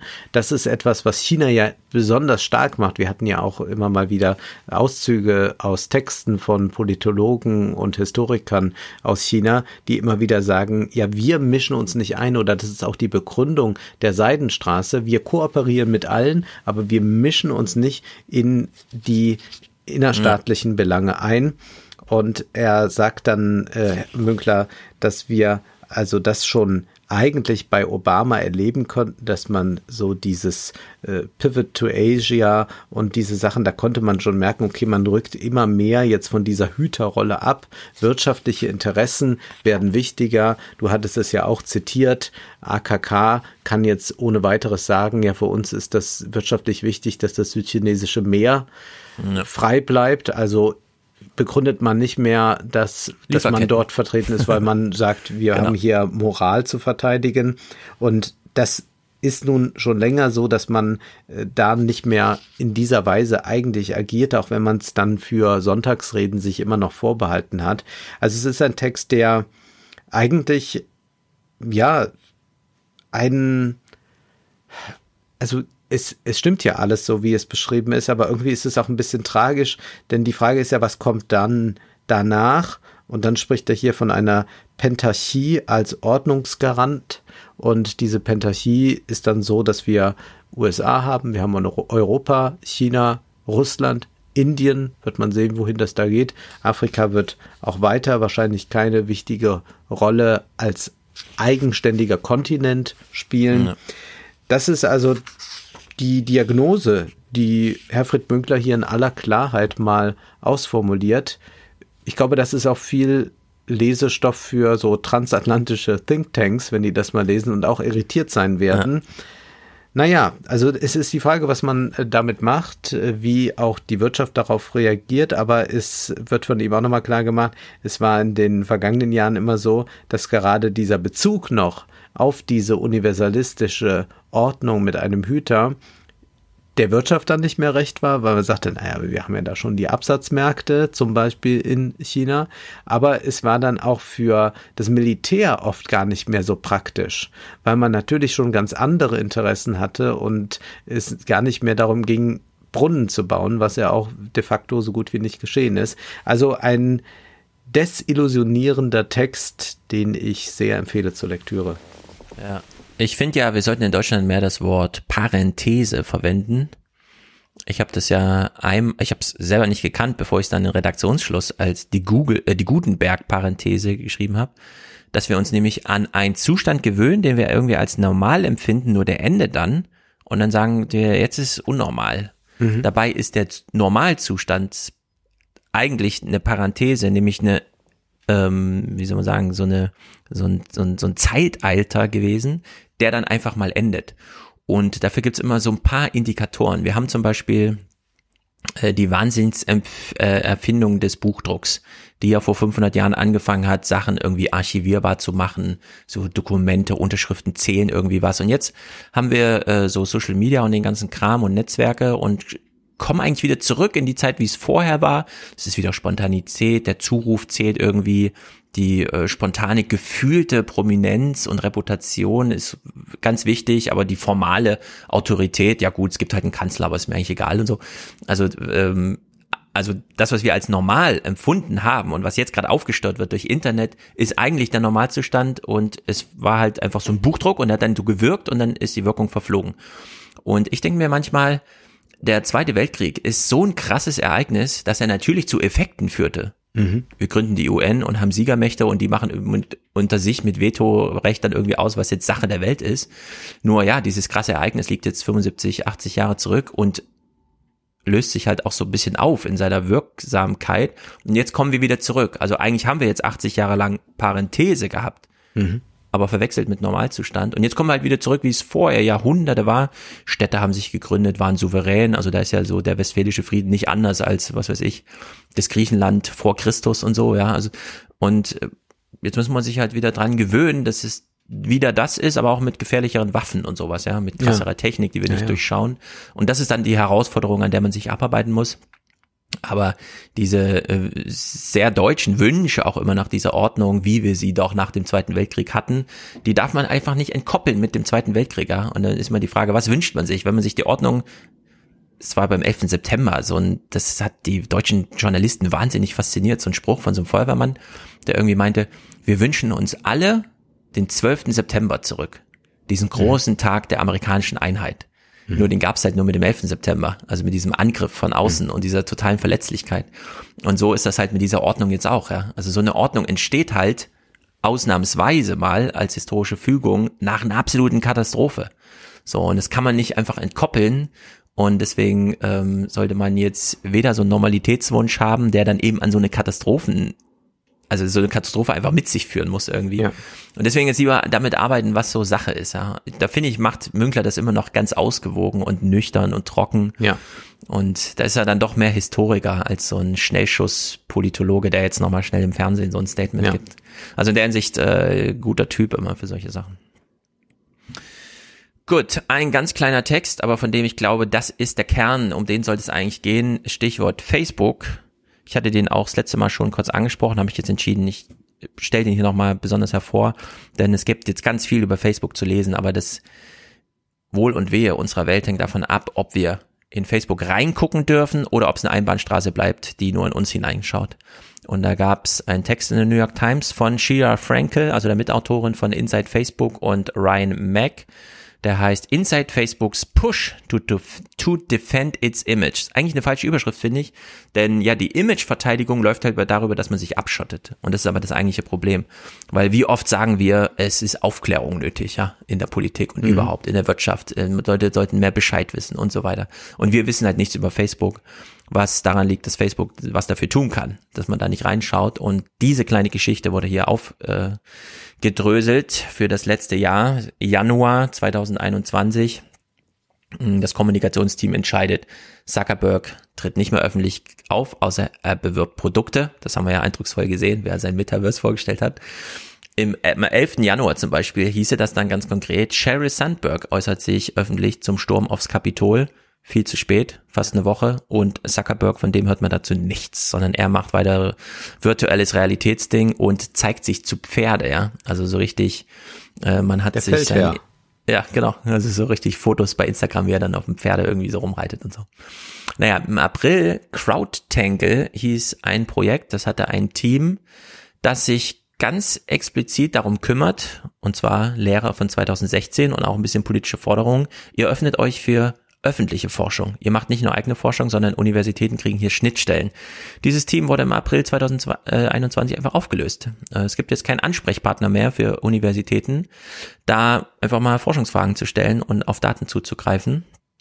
Und das erste Quartal 2021, Facebook verzichtet auf die Veröffentlichung der erfolgreichsten Inhalte, weil sie gesehen haben, alles nur Impfflügen. Also wenn wir das jetzt veröffentlichen, dass wir schuld sind, äh, dann wird's knifflig. So, im Juli ähm, beginnt dann die Kampagne gegen Leaks.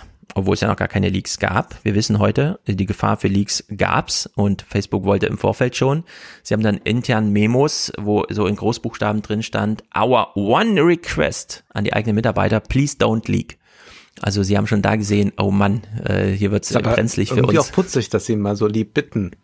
Ja, Also als also, jemand, als, als sei jemand, der das vorhat zu leaken, dann nochmal Ja. davon abzubringen oder jetzt generell Leute, die sagen, hier läuft's aber richtig scheiße, dass man sagt, ach so, die wollen gar nicht, dass ich das leake, das finden Mhm. sie nicht so gut, dann, dann, dann lass ich's. Ja, also das ist natürlich nur die eine Seite. Wir haben ja die andere Seite schon äh, nachgelesen. Es gab eine eigene Inquisitionsabteilung äh, rund um Mark Zuckerberg, die er befehligt hat und die auch auf alles zugreifen konnte, sogar jenseits von Facebook-Technik, um die mit eigenen Mitarbeiter zu ähm, sp- auszuspionieren. Also in der Hinsicht ist dieses diese öffentliche Ansage wirklich nur mal der, das i-Tüpfelchen ne, auf dem allgemeinen. Weißt du, was ich mich ja frage? Du hattest das ja mal geschildert, dass es fast so einen Nicht-Angriffspakt gibt zwischen Apple und Google, dass die sich nicht die Mitarbeiter so gegenseitig Ja, nur abwerben. Ne? Und wir wissen ja, da in dieser Liga gibt es sehr qualifizierte Kräfte, aber nicht allzu viele davon. Mhm. Und die sind natürlich sehr gefragt. Und wie wird das eigentlich jetzt so auf Dauer sein? Als Arbeitgeber Facebook, wie attraktiv ist das eigentlich noch, wenn man genau solche Dinge erfährt, dass man sagt, gut, ich bin jetzt so talentiert, dass ich zu den 0,001 Prozent gehöre, die da überhaupt arbeiten können im Silicon Valley. Warum soll ich da in diese Bude gehen und gehe nicht irgendwo zu einem Unternehmen, wo man nicht so schlecht ist? Ja, das ist eine sehr gute Frage und die Antwort ist sehr eindeutig. Äh, wenn ich davon höre, wenn Adam, ach, Adam, ähm, äh, Newton, wie heißt er mit dem Vornamen? Casey Newton Ja. oder Cheryl, äh, nicht Cheryl, sondern, äh, na, ihr weißt schon. Kara Swisher heißt sie, Ja. darüber reden. Erinnert mich an das, was wir gelesen haben übers Weiße Haus. Da gibt's zwei Teams, die dort mitarbeiten. Die einen wollen mit Trump die Welt retten und die anderen wollen vor Trump die Welt retten. Und das haben wir ja aufgedröselt bekommen, bis hin zu, dass dann irgendwelche Leute nochmal schnell irgendwelche Zettel im Weißen Haus äh, umsortieren, damit bloß nicht der Chef nochmal mitbekommt, was hier so lief. Also man hat wirklich die Welt ein bisschen auch vor. Man hat ihn so zugeballert mit irgendeiner Agenda und Hauptsache und so. Und so ist das auch bei Facebook. Äh, die Beschreibung von Casey Newton sind immer wieder, da arbeiten Leute, denen es wirklich am Herzen liegt, die Trump verhindern wollen, die das auch als öffentliche Frage, also unternehmensintern in diesen Die Fragestunden Zuckerberg verhindern wollen. Du sagst ja schon Trump, das ist naja, sehr die schön. vor der Wahl von Trump Okay, ah, äh, okay, gesagt haben, w- haben wir eine Verantwortung, Trump zu verhindern bei der Ach Wahl. so. Mhm. So, also so in diesem Ja. Sinne, die das also öffentlich diskutieren, also unternehmensintern öffentlich. Und in der Hinsicht äh, hast du es, glaube ich, mit dem Mitarbeiterstab zu tun. Klar, vielen ist egal, aber dann, und die haben ja selber eingeteilt, ihre Belegschaft in Republikaner und Demokraten und haben die dann noch zugewiesen, dass im Wahlkampfteam, also als Key Account Manager für Trump immer nur Republikaner arbeiten. Also es gibt diese demokratische Liga in Facebook, die auch ein bisschen die Welt vor Mark Zuckerberg und so retten will, wahrscheinlich. Also da soll man nicht übertreiben, aber äh, anständige Menschen, die dann schon sehen, oh nee, das ist irgendwie blöd und die dann auch leaken zum Beispiel, ja. Also das sind ja dann auch wie bei Snowden, sind das ja solche Aktionen aus gutem Gewissen, äh, die dann die Welt da wirklich besser machen wollen. Nur neue werden vielleicht dann nicht kommen oder Genau, das es ein schwieriger wird zu Problem sein. akquirieren, denn das Ja. ist ja nicht nur über das Gehalt zu regeln, warum man da arbeitet oder nicht arbeitet. Und da denke ich mir, dass da auch einige abgeschreckt sind.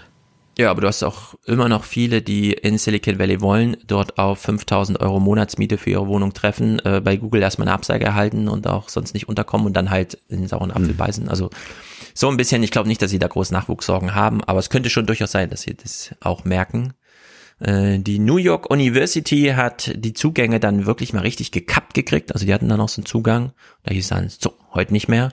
Woraufhin es einen kleinen Aufschrei gab. Selbst in Stanford haben die Rechtsprofessoren noch ähm, mehr Offenheit von Facebook gefordert, weil sie gesehen haben, nee, unsere ganzen, es sind ja auch viele, was weiß ich, Promotionsprojekte und so, die dann nicht mehr laufen, wenn da einfach so Zugänge nicht mehr da sind.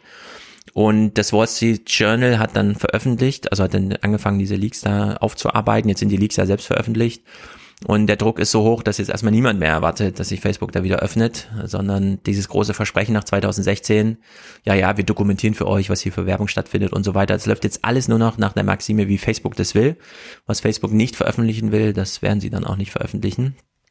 Und es ist mittlerweile wirklich sehr schwer, Facebook automatisiert auszulesen. Also da sind auch viele nicht nur juristische und organisatorische, sondern auch wirklich auch technische Hürden, dass die äh, ja einfach auch viel Blödsinnscode in, auf ihre Seiten schreiben, damit man dann, wenn man es automatisiert runterlädt, eigentlich nicht mehr weiß, mit was man es hier zu tun hat und so.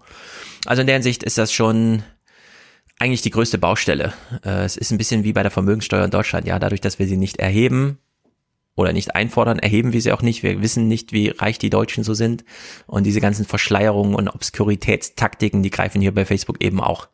Und hier ist einfach jetzt wirklich mal Offenheit, Aufklärungsmöglichkeiten und so zu machen. In der Hinsicht eine sehr gute Themensetzung der New York Times, weil ich habe mich auch gedacht, was wollen sie jetzt noch machen? Nacherzählen, was im Wall Street Journal steht? Nee. Und da haben sie hier halt in so einem Text mal wirklich noch einen eigenen Fokus gesetzt und diese Geschichte nochmal nacherzählt, wie sich Facebook jetzt das letzte Jahr da radikalisiert hat in seiner Intransparenz. Also sehr guter, äh, sehr gutes Ding. Wir wollen nochmal zu den Blättern greifen. Da gab es noch einen anderen wichtigen Aufsatz und zwar China anno 2049. Klimaopfer statt Kriegsmacht von Michael T. Clare. Und der sagt, naja, es gibt ja jetzt diese Diskussionen, wenn China Wirtschaftsmacht ist, dann ist man bald auch Weltmacht und dann wird es diese erbitterten Konflikte zwischen der alten und der neuen Weltmacht geben und die amerikanischen Militärs, die bereiten sich natürlich vor, gehen alle möglichen Kriegsszenarien schon einmal durch. Und da sagte aber dann der Autor, jedoch gibt es eine entscheidende Schwachstelle in dieser Argumentation. Wir können nämlich garantiert Folgendes annehmen. Im Jahr 2049 wird das chinesische Militär derart damit beschäftigt sein, mit einer brennenden, überfluteten und aufgewühlten Klimawandelwelt zurechtzukommen, die das Überleben des eigenen Landes bedroht, dass es nur noch über unzureichende Fähigkeiten und noch weniger Willen verfügen wird, um einen Krieg mit den USA oder einem ihrer Verbündeten vom Zaun zu brechen. Sehr gut. Ich warte seit ewig auf so eine Einschätzung der Lage, wenn wir uns allein Hongkong angucken, ja? Ja. 2050 wird Hongkong übergeben. Ja, in welchem Zustand denn? Überflutet und alles. Ja, er geht dann die Ereignisse aus äh, den letzten Monaten und Jahren mal durch, was so alles passiert ist, schaut sich dann auch mal Berichte an, die mal zeigen, wie das so in 30 Jahren in China aussieht. Und da heißt es beispielsweise, laut einem Bericht der Weltbank von 2013 trägt unter allen Städten der Welt Guangzhou im Perlflussdelta nahe Hongkong gelegen, in finanzieller Hinsicht das größte Risiko für Zerstörungen durch steigende Meeresspiegel und damit verbundene Überflutungen. Das benachbarte Shenzhen trägt demnach das zehntgrößte Risiko. Ja. Oder ein anderer Bericht hier. Und 2018 ergab eine Studie, dass die dicht bevölkerte nordchinesische Ebene gegen Ende des Jahrhunderts aufgrund verheerender Hitzewellen zum tödlichsten Ort der Welt werden und sich dann als unbewohnbar erweisen könnte. Du hast ja schon die Überflutung angesprochen. Der Anstieg des Meeresspiegels vollzieht sich entlang der chinesischen Küsten schneller als im globalen Durchschnitt, was zum Verlust an Küstengebieten und Uferlinien führt. Die Anzahl immer mächtigerer und zerstörerischer Taifune wird zunehmen. Und das ist äh, sehr fein durchargumentiert, dass die kommunistische Partei ja vor allem immer den eigenen Machterhalt haben ja. möchte. Also es geht jetzt gar nicht so darum, wo führen wir das Land hin, sondern was müssen wir mit dem Land tun, um unsere Macht zu erhalten. Und das hat bislang, schreibt dann Claire auch, immer funktioniert, indem man ein entsprechendes Wirtschaftswachstum hatte und dann auch so eine aufsteigende Mittelschicht hatte, eine urbane Gesellschaft, der es immer, immer äh, besser ging. Und die Frage ist aber, wie man das eigentlich noch einhalten kann, wenn man es dann mit Klimawandel zu tun hat, wenn das Leben in diesen Städten dann nicht mehr so äh, nett ist. Und da sollten sich eigentlich die Amerikaner auch überlegen, was müssen sie jetzt eigentlich tun vor ihrer eigenen Haustür. Also jetzt auch Richtig. nicht überlegen, wo können wir noch aufrüsten, sondern was müssen wir eigentlich hier haben, damit wir nicht eine ähnliche Katastrophe haben. Er formuliert dann noch so einen Traum, aber er sagt auch, es ist ein Traum. Amerikanische und chinesische Militärführer erkennen gemeinsam die vordringliche Bedrohung für die nationale und internationale Sicherheit durch den Klimawandel an und verkünden gemeinsame Anstrengungen, ihn durch Fortschritte bei Energie, Transport und Materialtechnologien abzumildern. Mhm. Das wird vermutlich ein Traum bleiben, aber es ist sehr schön hier formuliert, dass man doch nochmal diesen Klimawandel bei allen Prognosen, die man jetzt so macht, gerade auch geopolitische, richtig mit einpreisen muss. Und das Erstaunliche ist ja, dass das amerikanische Militär auch diese ganzen Klimawandelszenarien hat und zwar seit 20 Jahren haben ja. die diese Szenarien. Und dass es aber da offenbar zwei Abteilungen gibt. Die eine Abteilung macht so Weltpolitik, Weltwirtschaft und die andere macht Klimapolitik. Und ja. es wäre, glaube ich, ganz gut, wenn diese Abteilungen mal miteinander sprechen würden in der Kantine. Dann würde sich einiges doch herausstellen, was vielleicht nicht zutreffen kann. Ja, es ist so ein bisschen dieses Bild von Adam Tooze. Ist es ein schwarzer Schwan oder ist es so ein Rhino, das auf dich zurennt? Es ist kein schwarzer Schwan, sondern es rennt schon auf dich zu und du willst es aber nicht wahrhaben. Und erst wenn die ersten Reihen schon dann niederliegen, dann denkst du, ja, es wird mich auch erreichen. Ich kann leider jetzt nichts mehr dagegen tun. Jetzt noch flüchten wäre auch komisch. Ja. Äh, und es ist ein wunderbarer Brückenschlag zu Sloterdijk. Allerdings heben wir uns diese Pointen äh, für den zweiten Teil auf, denn am Anfang wollen wir es erstmal warm reden. Sloterdijk 2021 was für Fragen werden ihm so gestellt, was findet er gut. Und ich habe mir ganz wenige, es ist wirklich ein wahnsinnig dichtes, schön lesbares mhm. Sammelbändchen aus verschiedenen Gesprächen, die er so führte während Corona. Und er kommt und ist ja auch noch ein bisschen, Trump war ja noch da 2020. Was fasziniert die Menschen so sehr an Donald Trump? Und weil das so eine schöne, einfache Erklärung ist, die er einfach ganz kurz macht auch, und das beginnt so, eine Minute Politologie, Doppelpunkt. Man sollte nie vergessen, die ganze moderne Welt gründet in dem Gedanken, man könne allen Menschen quasi über Nacht zurufen, sie seien jetzt ausnahmslos freie Bürger. Sklavenbefreiung ist das latente Hauptthema der modernen Welt. Also wirklich schön runtergebrochen und kriegt also die Gegenfrage, ja, aber Trump ist doch kein Sklave, der ist doch reich und gehört zu den ja. Schön und überhaupt und so. Und dann seine Antwort. Und er bereitet so ein bisschen vor, pipapo, die Weltlage so ist. Wenn dann ein Mensch mit den Manieren eines freigelassenen Sklaven zur Unzeit an die Spitze der Gesellschaft kommt, dann unweigerlich auch darum, weil er die Instinkte der vielen äh, noch nicht wirklich Befreiten anspricht. Die Rüpelhaftigkeit des entlaufenden Sklaven, der ganz nach oben kam, wirkt als Erkennungszeichen für die Seinen. Sie zieht zahllose Menschen magisch an, die noch mit einem Fuß an der Kette liegen und auch gerne einmal auftrumpfen möchten. Ja, sehr schön. Das ist eine sehr schöne, sehr kurze Erklärung, mit die es aber auch, glaube ich, gut fasst. Mhm. Es ist, ähm, ich habe das einmal erlebt in Berlin in so einem komischen Tagungshotel, wo die Freiheit, die Partei Die Freiheit, damals bei der Senatswahl 2011 oder so antreten wollte, als die Piraten groß einzogen in Berlin. Mhm. Und da stand so ein ganz armer Tropf auf der Bühne als Chef dieser rechten Partei. Und da habe ich so gedacht, nee, das ist nicht das Zeigen von Stärke, sondern es ist das Solidarisieren mit den Schwächeren. Mhm. Sich als einer der vielen Schwachen, Geknechteten zu zeigen und zu sagen, aber wählt mich zu eurem König und ich äh, führe euch in die Revolution irgendwie so, ne? Also dieses Schwächemoment, das da einfach drin steckt. Und dass man dann jedes Mal sagt, äh, der Trump ist aber nicht auf Augenhöhe mit den ähm, akademischen Graden und er ist auch nicht auf Augenhöhe mit den Schönen und eigentlich Reichen und so. Und dann sagt, ja, und genau deswegen, das ist genau der Punkt. Ja. Ja, es ist, und es hat er ja ganz das schön. Das ist ja etwas, was Zizek auch immer herausgestellt hat, auch dann mit Verweis auf Trumps Frisur. Mhm. Normalerweise tragen Leute, die eine Perücke tragen müssen, die Haare so, dass es nicht auffällt, dass sie eine Perücke tragen. Ja. Und Trump trägt echtes Haar so, als sei es eine Perücke. Also der stellt quasi die Schwäche auch genau. aus. Genau. Ja? ja, und, und auch All dieses in, ganze ist immer ein Ausstellen von Schwäche oder ein Ausstellen von, der gehört nicht dazu. Und dass mhm. das etwas ist, was äh, extrem anziehend auf die wirkt, die ähnlich empfinden, die genau wissen, wie das ist, auf einem Empfang zu sein wo alle wissen, wie man sich verhalten muss, wie man sich benehmen muss, wie man zu einem ja. Glas greift und man selbst weiß es nicht. Und Trump ja. sagt, ist ja scheißegal, ob du das weißt, guck, ich bin auch hier und dann müssen die anderen sich halt nach mir richten. Genau. Als Arbeiterkind auf einen großen Buchmessenempfang zu gehen, äh, da fühlt man sich unsicher. Ich habe das immer wieder gesehen.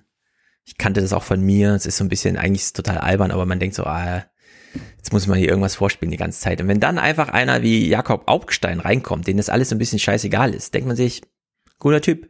So mein, mein, meine Kragenweite irgendwie, ja. Da fühlt Ja. man sich verstanden. Der Typ Obwohl kommt er aber mit ganze 500 Geld im Millionen belastet da hat, rein ja. und so, genau. Und das ist auch bei Trump so ein bisschen. Es hat so ein bisschen, ja. Influencer. Mhm. Eine kleine Argumentation, die ist ganz nett und führt zu einem Grundbegriff, äh, den ihr noch aufnehmen könntet in eure Influencer-Show oder wo ihr auch immer noch über die Influencer redet. Sloterdijk sagt im Gespräch, die, äh, seit die Menschen das Beten verlernt haben, suchen sie nach Alternativen. Das Beten, man sollte das nicht vergessen, war eine Methode, sich beim Jenseits vorzustellen. Und das finde ich richtig gut, denn es ist so ein bisschen, man zieht sich zurück, um im Jenseits gehört zu werden, ja? also sich vorzustellen. Ich bin's, hallo, lieber Gott. So. Dem durfte man sich als Mensch mit einem inneren Anliegen empfehlen. Man hat ja aus Gründen gebetet oder gebeichtet, ne? Also Ja. so richtig, ich habe einen inhaltlichen Grund, hör mir doch mal zu, lieber Gott. Die modernen Kommunikationsmittel haben eine Technik geschaffen, wie man Gebete in Bitten um Aufmerksamkeit umwandelt. Und dann Instagram verkörpert das Flehen um Bedeutsamkeit mit zeitgenössischen Mitteln. Prominenz kann jetzt an jeder Ecke generiert werden. Das gehört zum magischen Appeal der sozialen Medien. Magie ist hier genau ein richtiger Begriff, aber man weiß nicht genau hm, und so.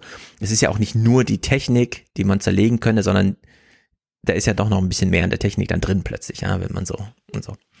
So, und dann äh, macht er so ein Kapitel, wie Prominenz eigentlich demokratisiert wurde. Also zuerst hatte man überhaupt nur sakrale Herrscher, die wurden ja auch schon äh, gestalterisch so mit dem Himmel, also der Kopf ab dem Nacken ist im Himmel und nur der Körper ist weltlich angebunden und so weiter. Pipapo, dann kamen irgendwann die Funktionssysteme der modernen Welt, also gab es plötzlich auch äh, abseits der Politik, in der Wirtschaft, in der Wissenschaft und so weiter Prominenz zu verteilen. Also man hatte plötzlich sehr viel mehr Prominente, man konnte sich so Schulen aussuchen und der ganze Kram. Und das wurde jetzt nochmal strapaziert durch die sozialen Medien. Das 20. Jahrhundert hat mit seinen Medienexplosionen noch einmal Zehntausende von Spitzenpositionen hinzugeschaffen, mit Superstars, Supermodels und ihren unzähligen Epigonen. Dieses lustige Volk habe ich gelegentlich, und das ist jetzt der neue Grundbegriff, das Celebrari, äh, Celebratariat genannt. Also Ja. die Celebrities, die ihre eigene, das Celebretariat.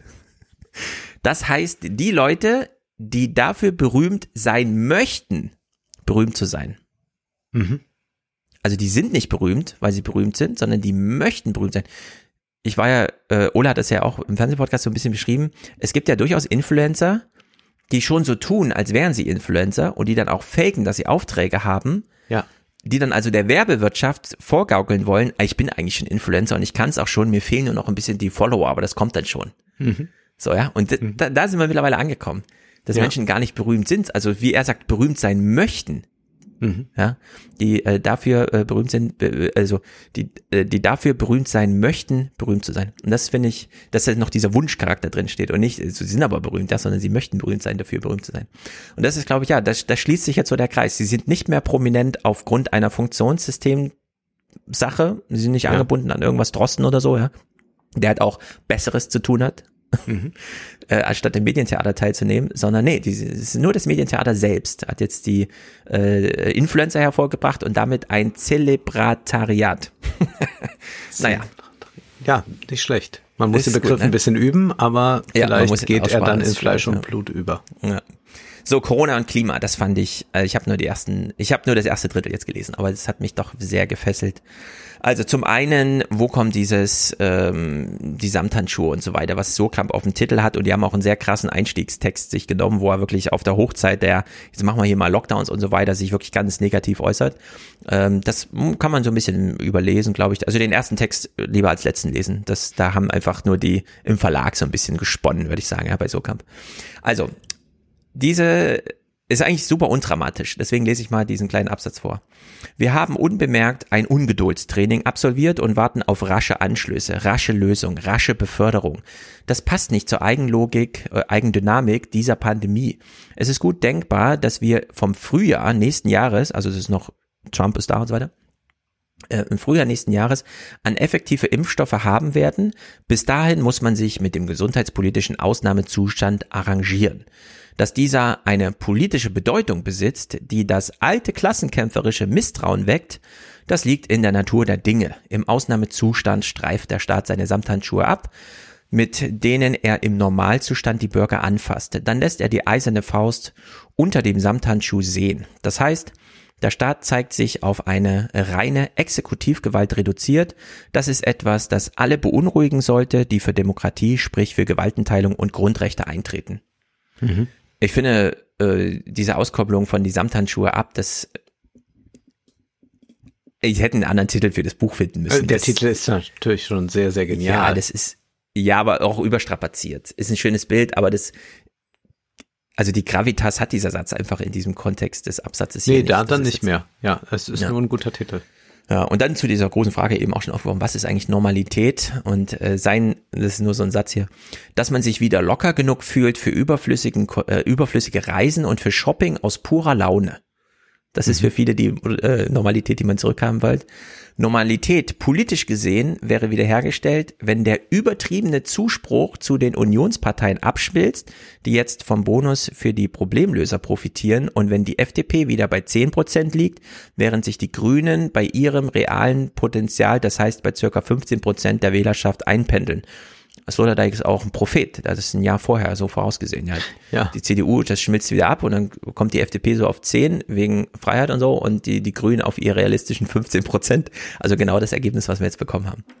Naja, Lehren aus Corona fürs Klima. Dass es da eine Parallelität gibt, haben wir jetzt schon bei Adam Tools und überall gelesen. Zivilisation ist ein möglicher Obertitel für die Domestikation von Tieren. Soweit so gut. Mhm und die Versklavung von Menschen durch Menschen.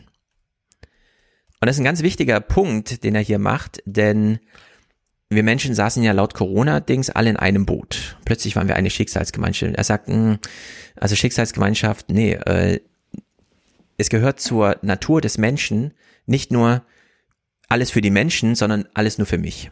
Mhm. Ähm, der Mensch hat auch andere Menschen wie Tiere behandelt. Das ist ein ganz wichtiger Punkt, weil wir jetzt an so einer Zäsur sind, wo wir drüber nachdenken müssen, ob wir uns das noch weiter leisten können.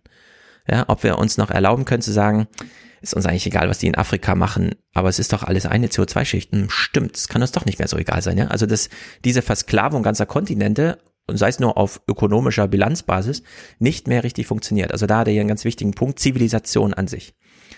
Um es sehr einfach auszudrücken, und jetzt gibt es ein Update für den Zynismus, den er jetzt auf dem Höhepunkt sieht, aber wo man jetzt sagt, jetzt ist eigentlich Handlungsdruck da, den mal entgegenzuwirken. Also, um es sehr einfach auszudrücken, Zynismus von oben entsteht, wenn einzelne Menschen glauben, sie seien zu mächtig, um sich an die Spielregeln zu halten. Sie spielen mit den Regeln selbst.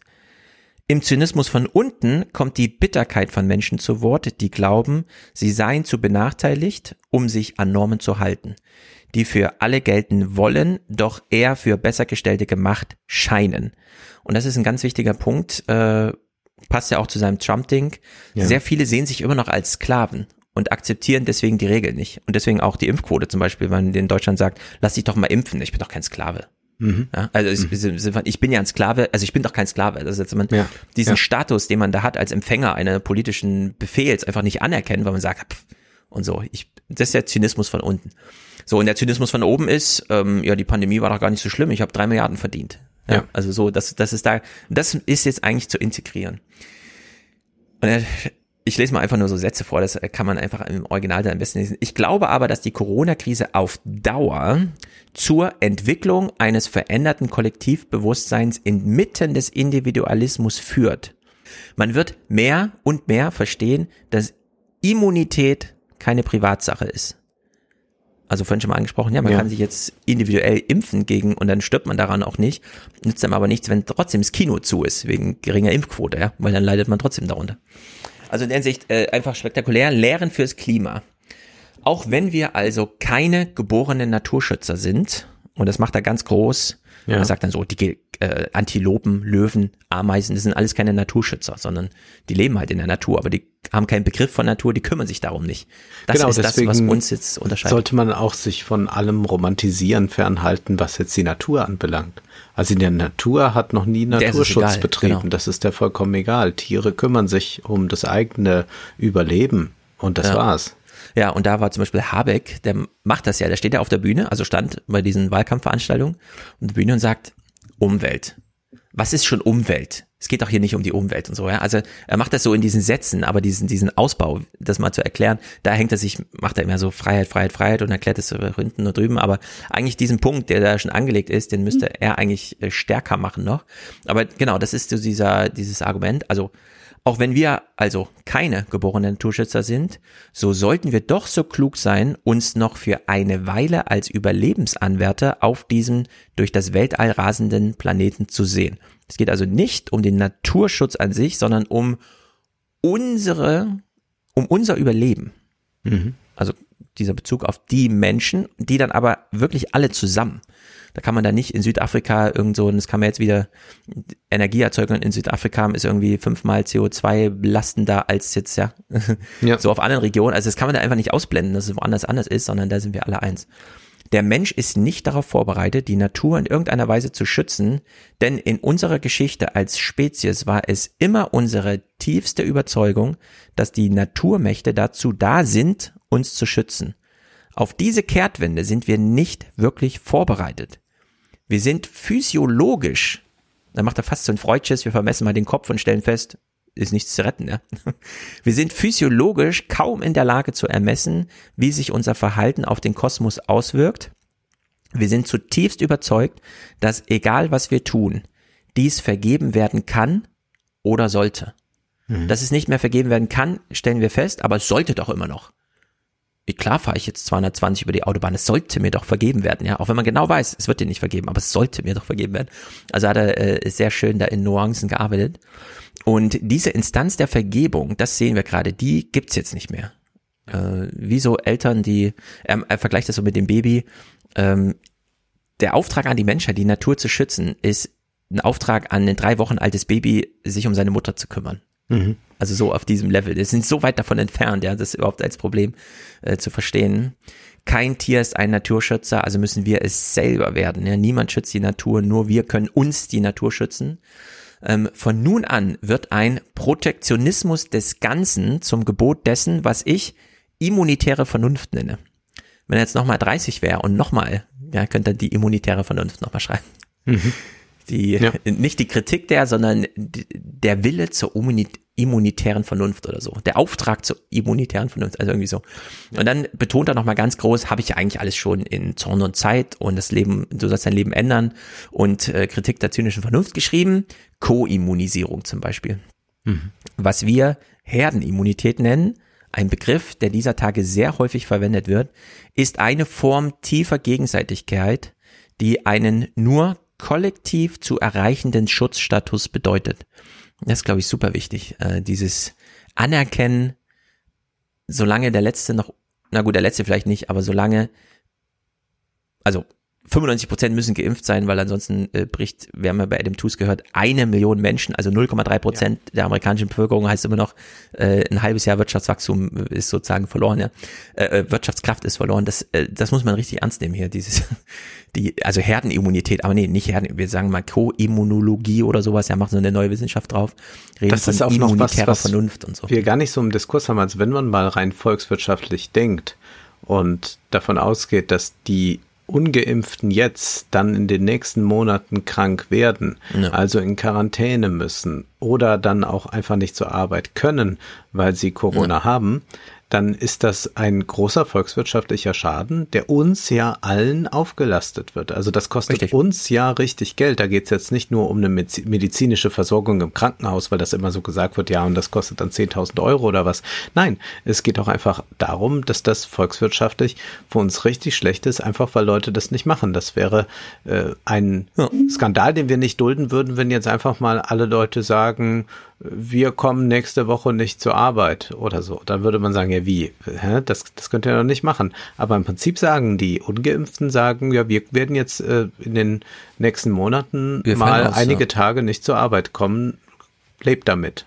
Genau, und wir kennen auch das Gefüge noch nicht so besonders gut. Also man könnte ja durchaus mal äh, durchkalkulieren, wenn tausend Pendler morgens an einem Bäcker vorbeilaufen und sich dort ernähren, um dann produktiv, produktiv zu sein, bis 13 Uhr Mittagessen da ist. Und dann macht dieser Bäcker zu, weil der eine Bäcker Corona hat und irgendwie dann nicht arbeiten kann. Was bedeutet das für die Produktivität der tausend Leute an diesem einen Vormittag? Und das kann man ja volkswirtschaftlich einfach niederschlagen. Es lassen sich derzeit sehr schlecht Fahrräder reparieren. Was bedeutet das für die ganzen ich muss ja auch zur Arbeit kommen und so, ne?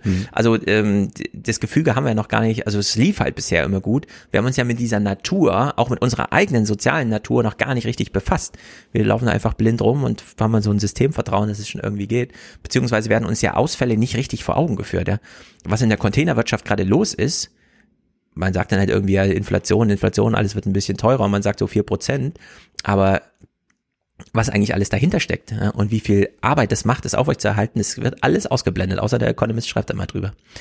Und Sloterdijk schreibt hier, wir bilden noch keinen Superorganismus, wie manche meinen, sondern eine eher lockere Ansammlung höherstufiger Organismen.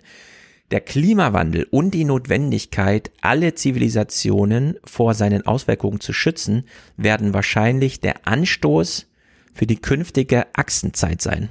Und Achsenzeit, also da kann jetzt jeder sich vorstellen, was das ungefähr bedeutet. Es ist halt so ein, einer dieser äh, in manchen historischen Wissenschaften große Grundbegriff, der dann wirklich mal eine Zäsur darstellt. Also der Buchdruck, der Weltkrieg, ja, jetzt Ja. Achsenzeit, jetzt geht's mal richtig, also jetzt kommt einfach was richtig Neues. Und er sagt, ja, also dafür brauchen wir dann diesen Superorganismus. Also wir müssen nicht uns individuell immunisieren, sondern, und dieser Immunisierungsbegriff ganz weit gefasst, wir müssen die ganze Gesellschaft, alle Menschen, unsere Lieferketten immun machen gegen diese Einflüsse von außen. Bei Luhmann ist das auch ganz stark, nicht sehr viel, aber wenn dann ganz stark das Immunsystem der Gesellschaft, das Rechtssystem zum Beispiel. Organisationen machen in der Welt erstmal, was sie halt so machen, also autopoetisches Entscheiden und inkrementelle Fortentwicklung auf Märkten, Tätigkeiten, wie auch immer. Und dann passiert aber irgendwas, was weiß ich, große Schäden entstehen, man hat eigene Fehlentscheidungen getroffen, ist immer ins Risiko gegangen, plötzlich sterben Leute an einem Medikament oder so, das man selbst vertreibt. Und dann kommt es darauf an, dass das Rechtssystem der Organisation als Immunsystem dieses, diese Organisation am Leben erhält. Klappt nicht immer, aber dafür ist es da. Also diese Verwendung von Immunität als Grundbegriff für sozial, historische und auch Wirtschaftswissenschaften ist, glaube ich, super wichtig jetzt.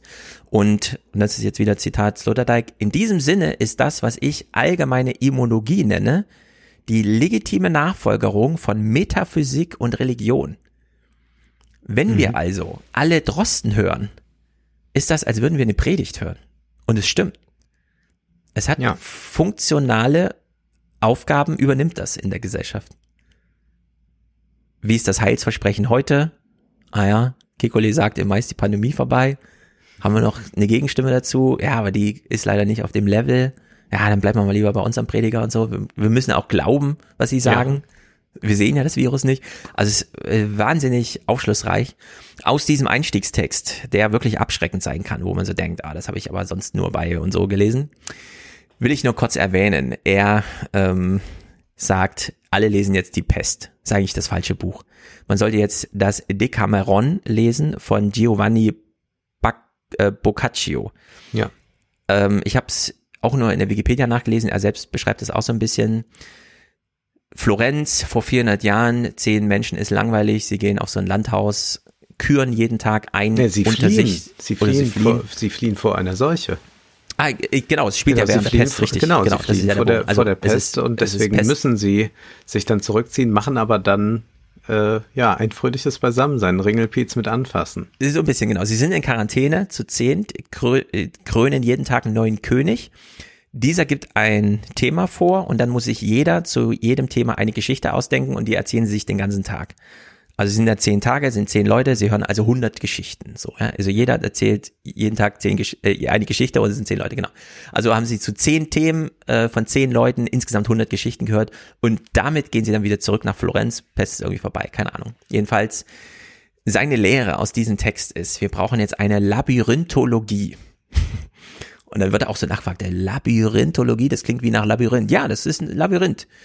Ähm, wir sitzen jetzt nicht mehr in gelehrten Stuben und sagen, das ist die Idee, zack, bitte ausführen, ja, Executive Order Style, sondern nee, wir sind in einem Labyrinth. Wir, aber auch alle anderen. Und wir können auch Labyrinthe aufbauen. Also wir haben ein Virus, was müssen wir machen? Den Weg so schwer wie möglich. Wir bauen Wände auf.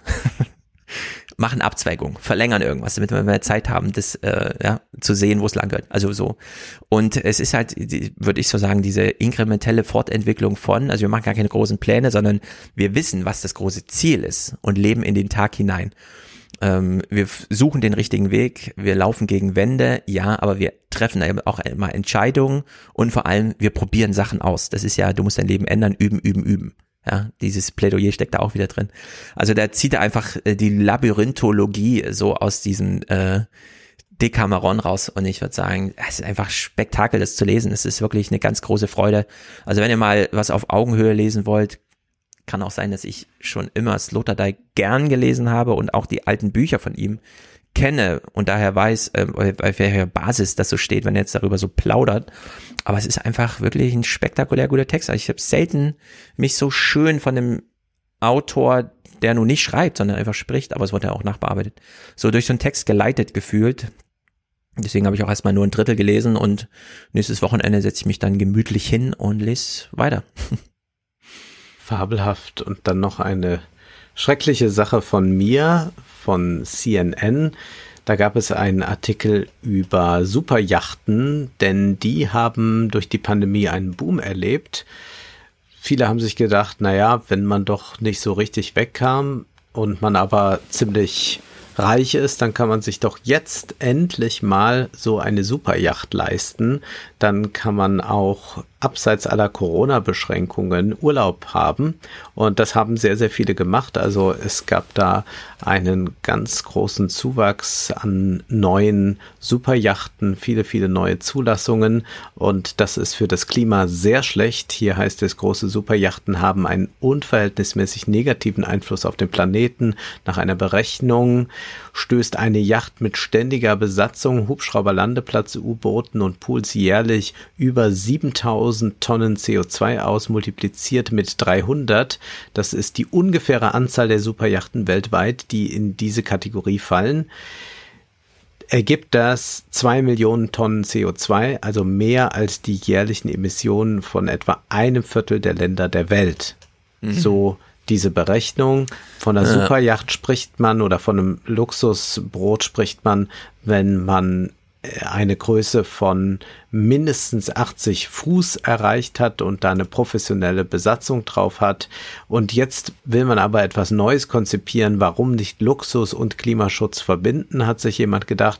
Wie wäre es dann, wenn man mal ein Schiff baut mit der Länge von äh, 300 Metern und man macht das 13-stöckig und siedelt da wissenschaftliche Labors an, aber lässt es auch für Superreiche offen und für irgendwelche anderen Touristen. Äh, das hat sich jemand ausgedacht, der heißt äh, Oliveira und da heißt es, der größte Teil der 425 Personen äh, soll dann in zwei Hauptgruppen gegliedert sein, 165 Besatzungsmitglieder und 160 Wissenschaftler, die sollen also in Fragen des Klimaschutzes arbeiten. Hinzu kommen dann noch 20 Studenten und dann gibt es noch einen Pool von ortsansässigen Experten, Ingenieure, Aktivisten und so weiter, die sollen auch da alle mitmachen bei diesem, wie es heißt, multidisziplinären Schmelztiegel. Und dann gibt's noch zahlende Gäste. Es gibt nämlich 20 VIP-Suiten. Da kann man dann mit einer Million Dollar pro Person mit dabei sein.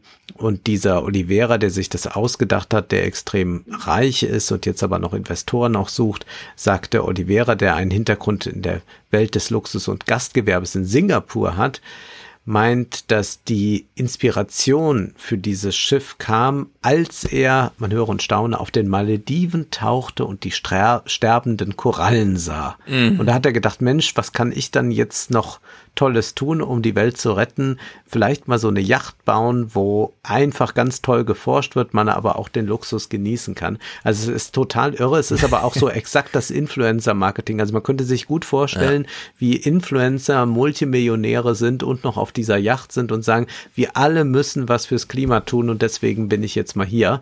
Es ist äh, verrückt, wenn man dann auch sieht, wer dieses Schiff dann finanzieren soll. Und zwar, äh, oder sollte, die sind dann abgesprungen, weil es da Verzögerungen gab mit dem Bau. Jetzt soll das erst 2025 in See stechen. Und zwar war da ursprünglich mit beteiligt an der Sache Fischerei- und Ölbohrmagnat Kjell Inge Rocke. Also man hat dann gedacht, warum nicht noch gleich einen Ölbohrmagnaten mit reinnehmen in die Sache. Es ist äh, verrückt, natürlich soll das dann auch emissionsfrei geschehen. Äh, der das Schiff also soll dann emissionsfrei werden, dadurch, dass man einen Salzschmelzreaktor da äh, installiert, also eigentlich so eine moderne Form von Kernreaktor. Und man arbeitet da offenbar auch mit einer mit einer Firma zusammen, Core Power heißt die, die mit TerraPower zusammen das entwickelt und das ist wiederum ein Unternehmen für Nukleartechnik, das einen berühmten Vorsitzenden hat, nämlich Bill Gates. Also mhm. Äh, man sieht wirklich diese äh, super reichen arbeiten da zusammen und ich glaube, dass wir sollten uns davon gar nichts täuschen lassen, dass es da irgendwie um Klimaschutz oder sowas geht. Ja. Es ist einfach die versuchende Exit-Strategie. Also wenn hier alles zusammenbricht, wo können dann Bill Gates und seine Freunde noch hin? Dann gehen die auf so ein Boot. Und dieser Oliveira hatte auch schon mal jetzt gesagt, wen er gerne auf dem Schiff hätte, so als äh, Passagiere Elon Musk, Michelle Obama, Greta Thunberg, aber auch Naomi Klein, die Autorin von No Logo. Und es ist, es ist total absurd. Äh, sie wollen dann noch so ein paar Tickets mal verlosen, damit ja. auch alle Altersgruppen und Gesellschaftsschichten da stattfinden. Es ist, Mann, es ist eigentlich so ein Parodietext. Es wird einfach nur so äh, berichtet, ohne dass das gewertet wird, aber man kann dann alles selbst hineinlegen. Das heißt dann zum Schluss noch wird er dann zitiert, dieser Oliveira. Das ist die Art und Weise, wie wir das Erlebnis demokratisieren, indem wir es Menschen ermöglichen, an Bord zu kommen, die sich niemals in einer Million Jahren ein Ticket leisten könnten. Ja, da macht man noch so eine kleine Lotterie und ja. dann sind alle in einem Boot. Weißt du noch dieses Bel Air, The One? Ja, äh, dieses Haus, so die Richtung. Millionen und so. Vielleicht, wenn man die mal zusammenbringen könnte, hier ja. diesen Oliveira mit dem Hausbauer. Ja, das ist, also das Haus steht ja jetzt, wird nur noch für 250 Millionen angeboten und finden trotzdem keinen Käufer. Und bei dieser Schiffsidee, das ist ja auch wieder so ein, irgendwo ja. muss das Geld ja hin. Genau. Also macht man mal so einen Plan. Der Plan selbst verschlingt wahrscheinlich schon wieder sehr viel Geld, weil irgendwer an der Konzeption jetzt schon äh, ordentlich Rechnung schreibt. Aber es ist so wahnsinnig dumm. Äh, ja. Die Idee, die man mit seiner eigenen Superjacht verbindet, ist, dass sie die eigene ist bei der man genau. einfach zuruft, wo sie hinfahren soll und nicht nochmal mit anderen 20 Milliarden Millionären irgendwie sich abstimmt oder sowas. Oder am Ende gibt noch irgend so ein Forscherpraktikant, der äh, sagt an, wo es lang zu gefahren ist. Also das ist ja wirklich wahnsinnig bescheuert. Aber das ist jetzt eigentlich so die neue Chanel-Handtasche, dass man auch ja. noch irgendwie so ein bisschen was mit Klimaschutz zu tun haben will, nachdem man die Welt schon genug verpestet hat mit irgendwas. Ja, ich meine, wir haben bisher auch in unserem Podcast immer sehr häufig darüber gesprochen, dass man jetzt, der Staat kann einfach Geld ausgeben und irgendwann müssen wir auch mal über die Einnahmeseite, also abschöpfen, ja. abschöpfen, abschöpfen, abschöpfen, reden, weil das ist ja wirklich, also auch wahnsinnig bekloppt, da diese Vermögens. Vielleicht kommen wir ja im nächsten Salon dazu. Wir sprechen ja über hm. Harald Welzer, dem wir mit sympathisierender Skepsis gegenüberstehen, Richtig. oder? Ist sehr sympathischer Typ, aber auch immer große, große Skepsis. Es ist aber immer eine Wundertüte. Man weiß immer nicht, was man bekommt, wenn man. Ich meine, er hat ja so eine kleine Radiokolumne, zwei Minuten, dann hat er mit Diana Kinnert äh, so einen ausführlicheren Podcast, wo die auch immer so ein bisschen, aber ganz frei äh, über so Sachen reden. Das finde ich manchmal interessant.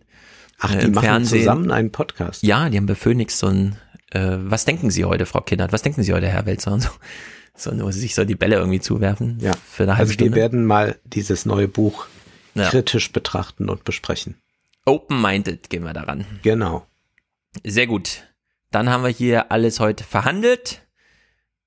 Die Welt kann jetzt gerettet werden, würde ich sagen. Die Tools liegen bereit. Und dann gucken wir uns Ende Oktober an, in welchem Zustand alles ist. Bis dann. Bis denn.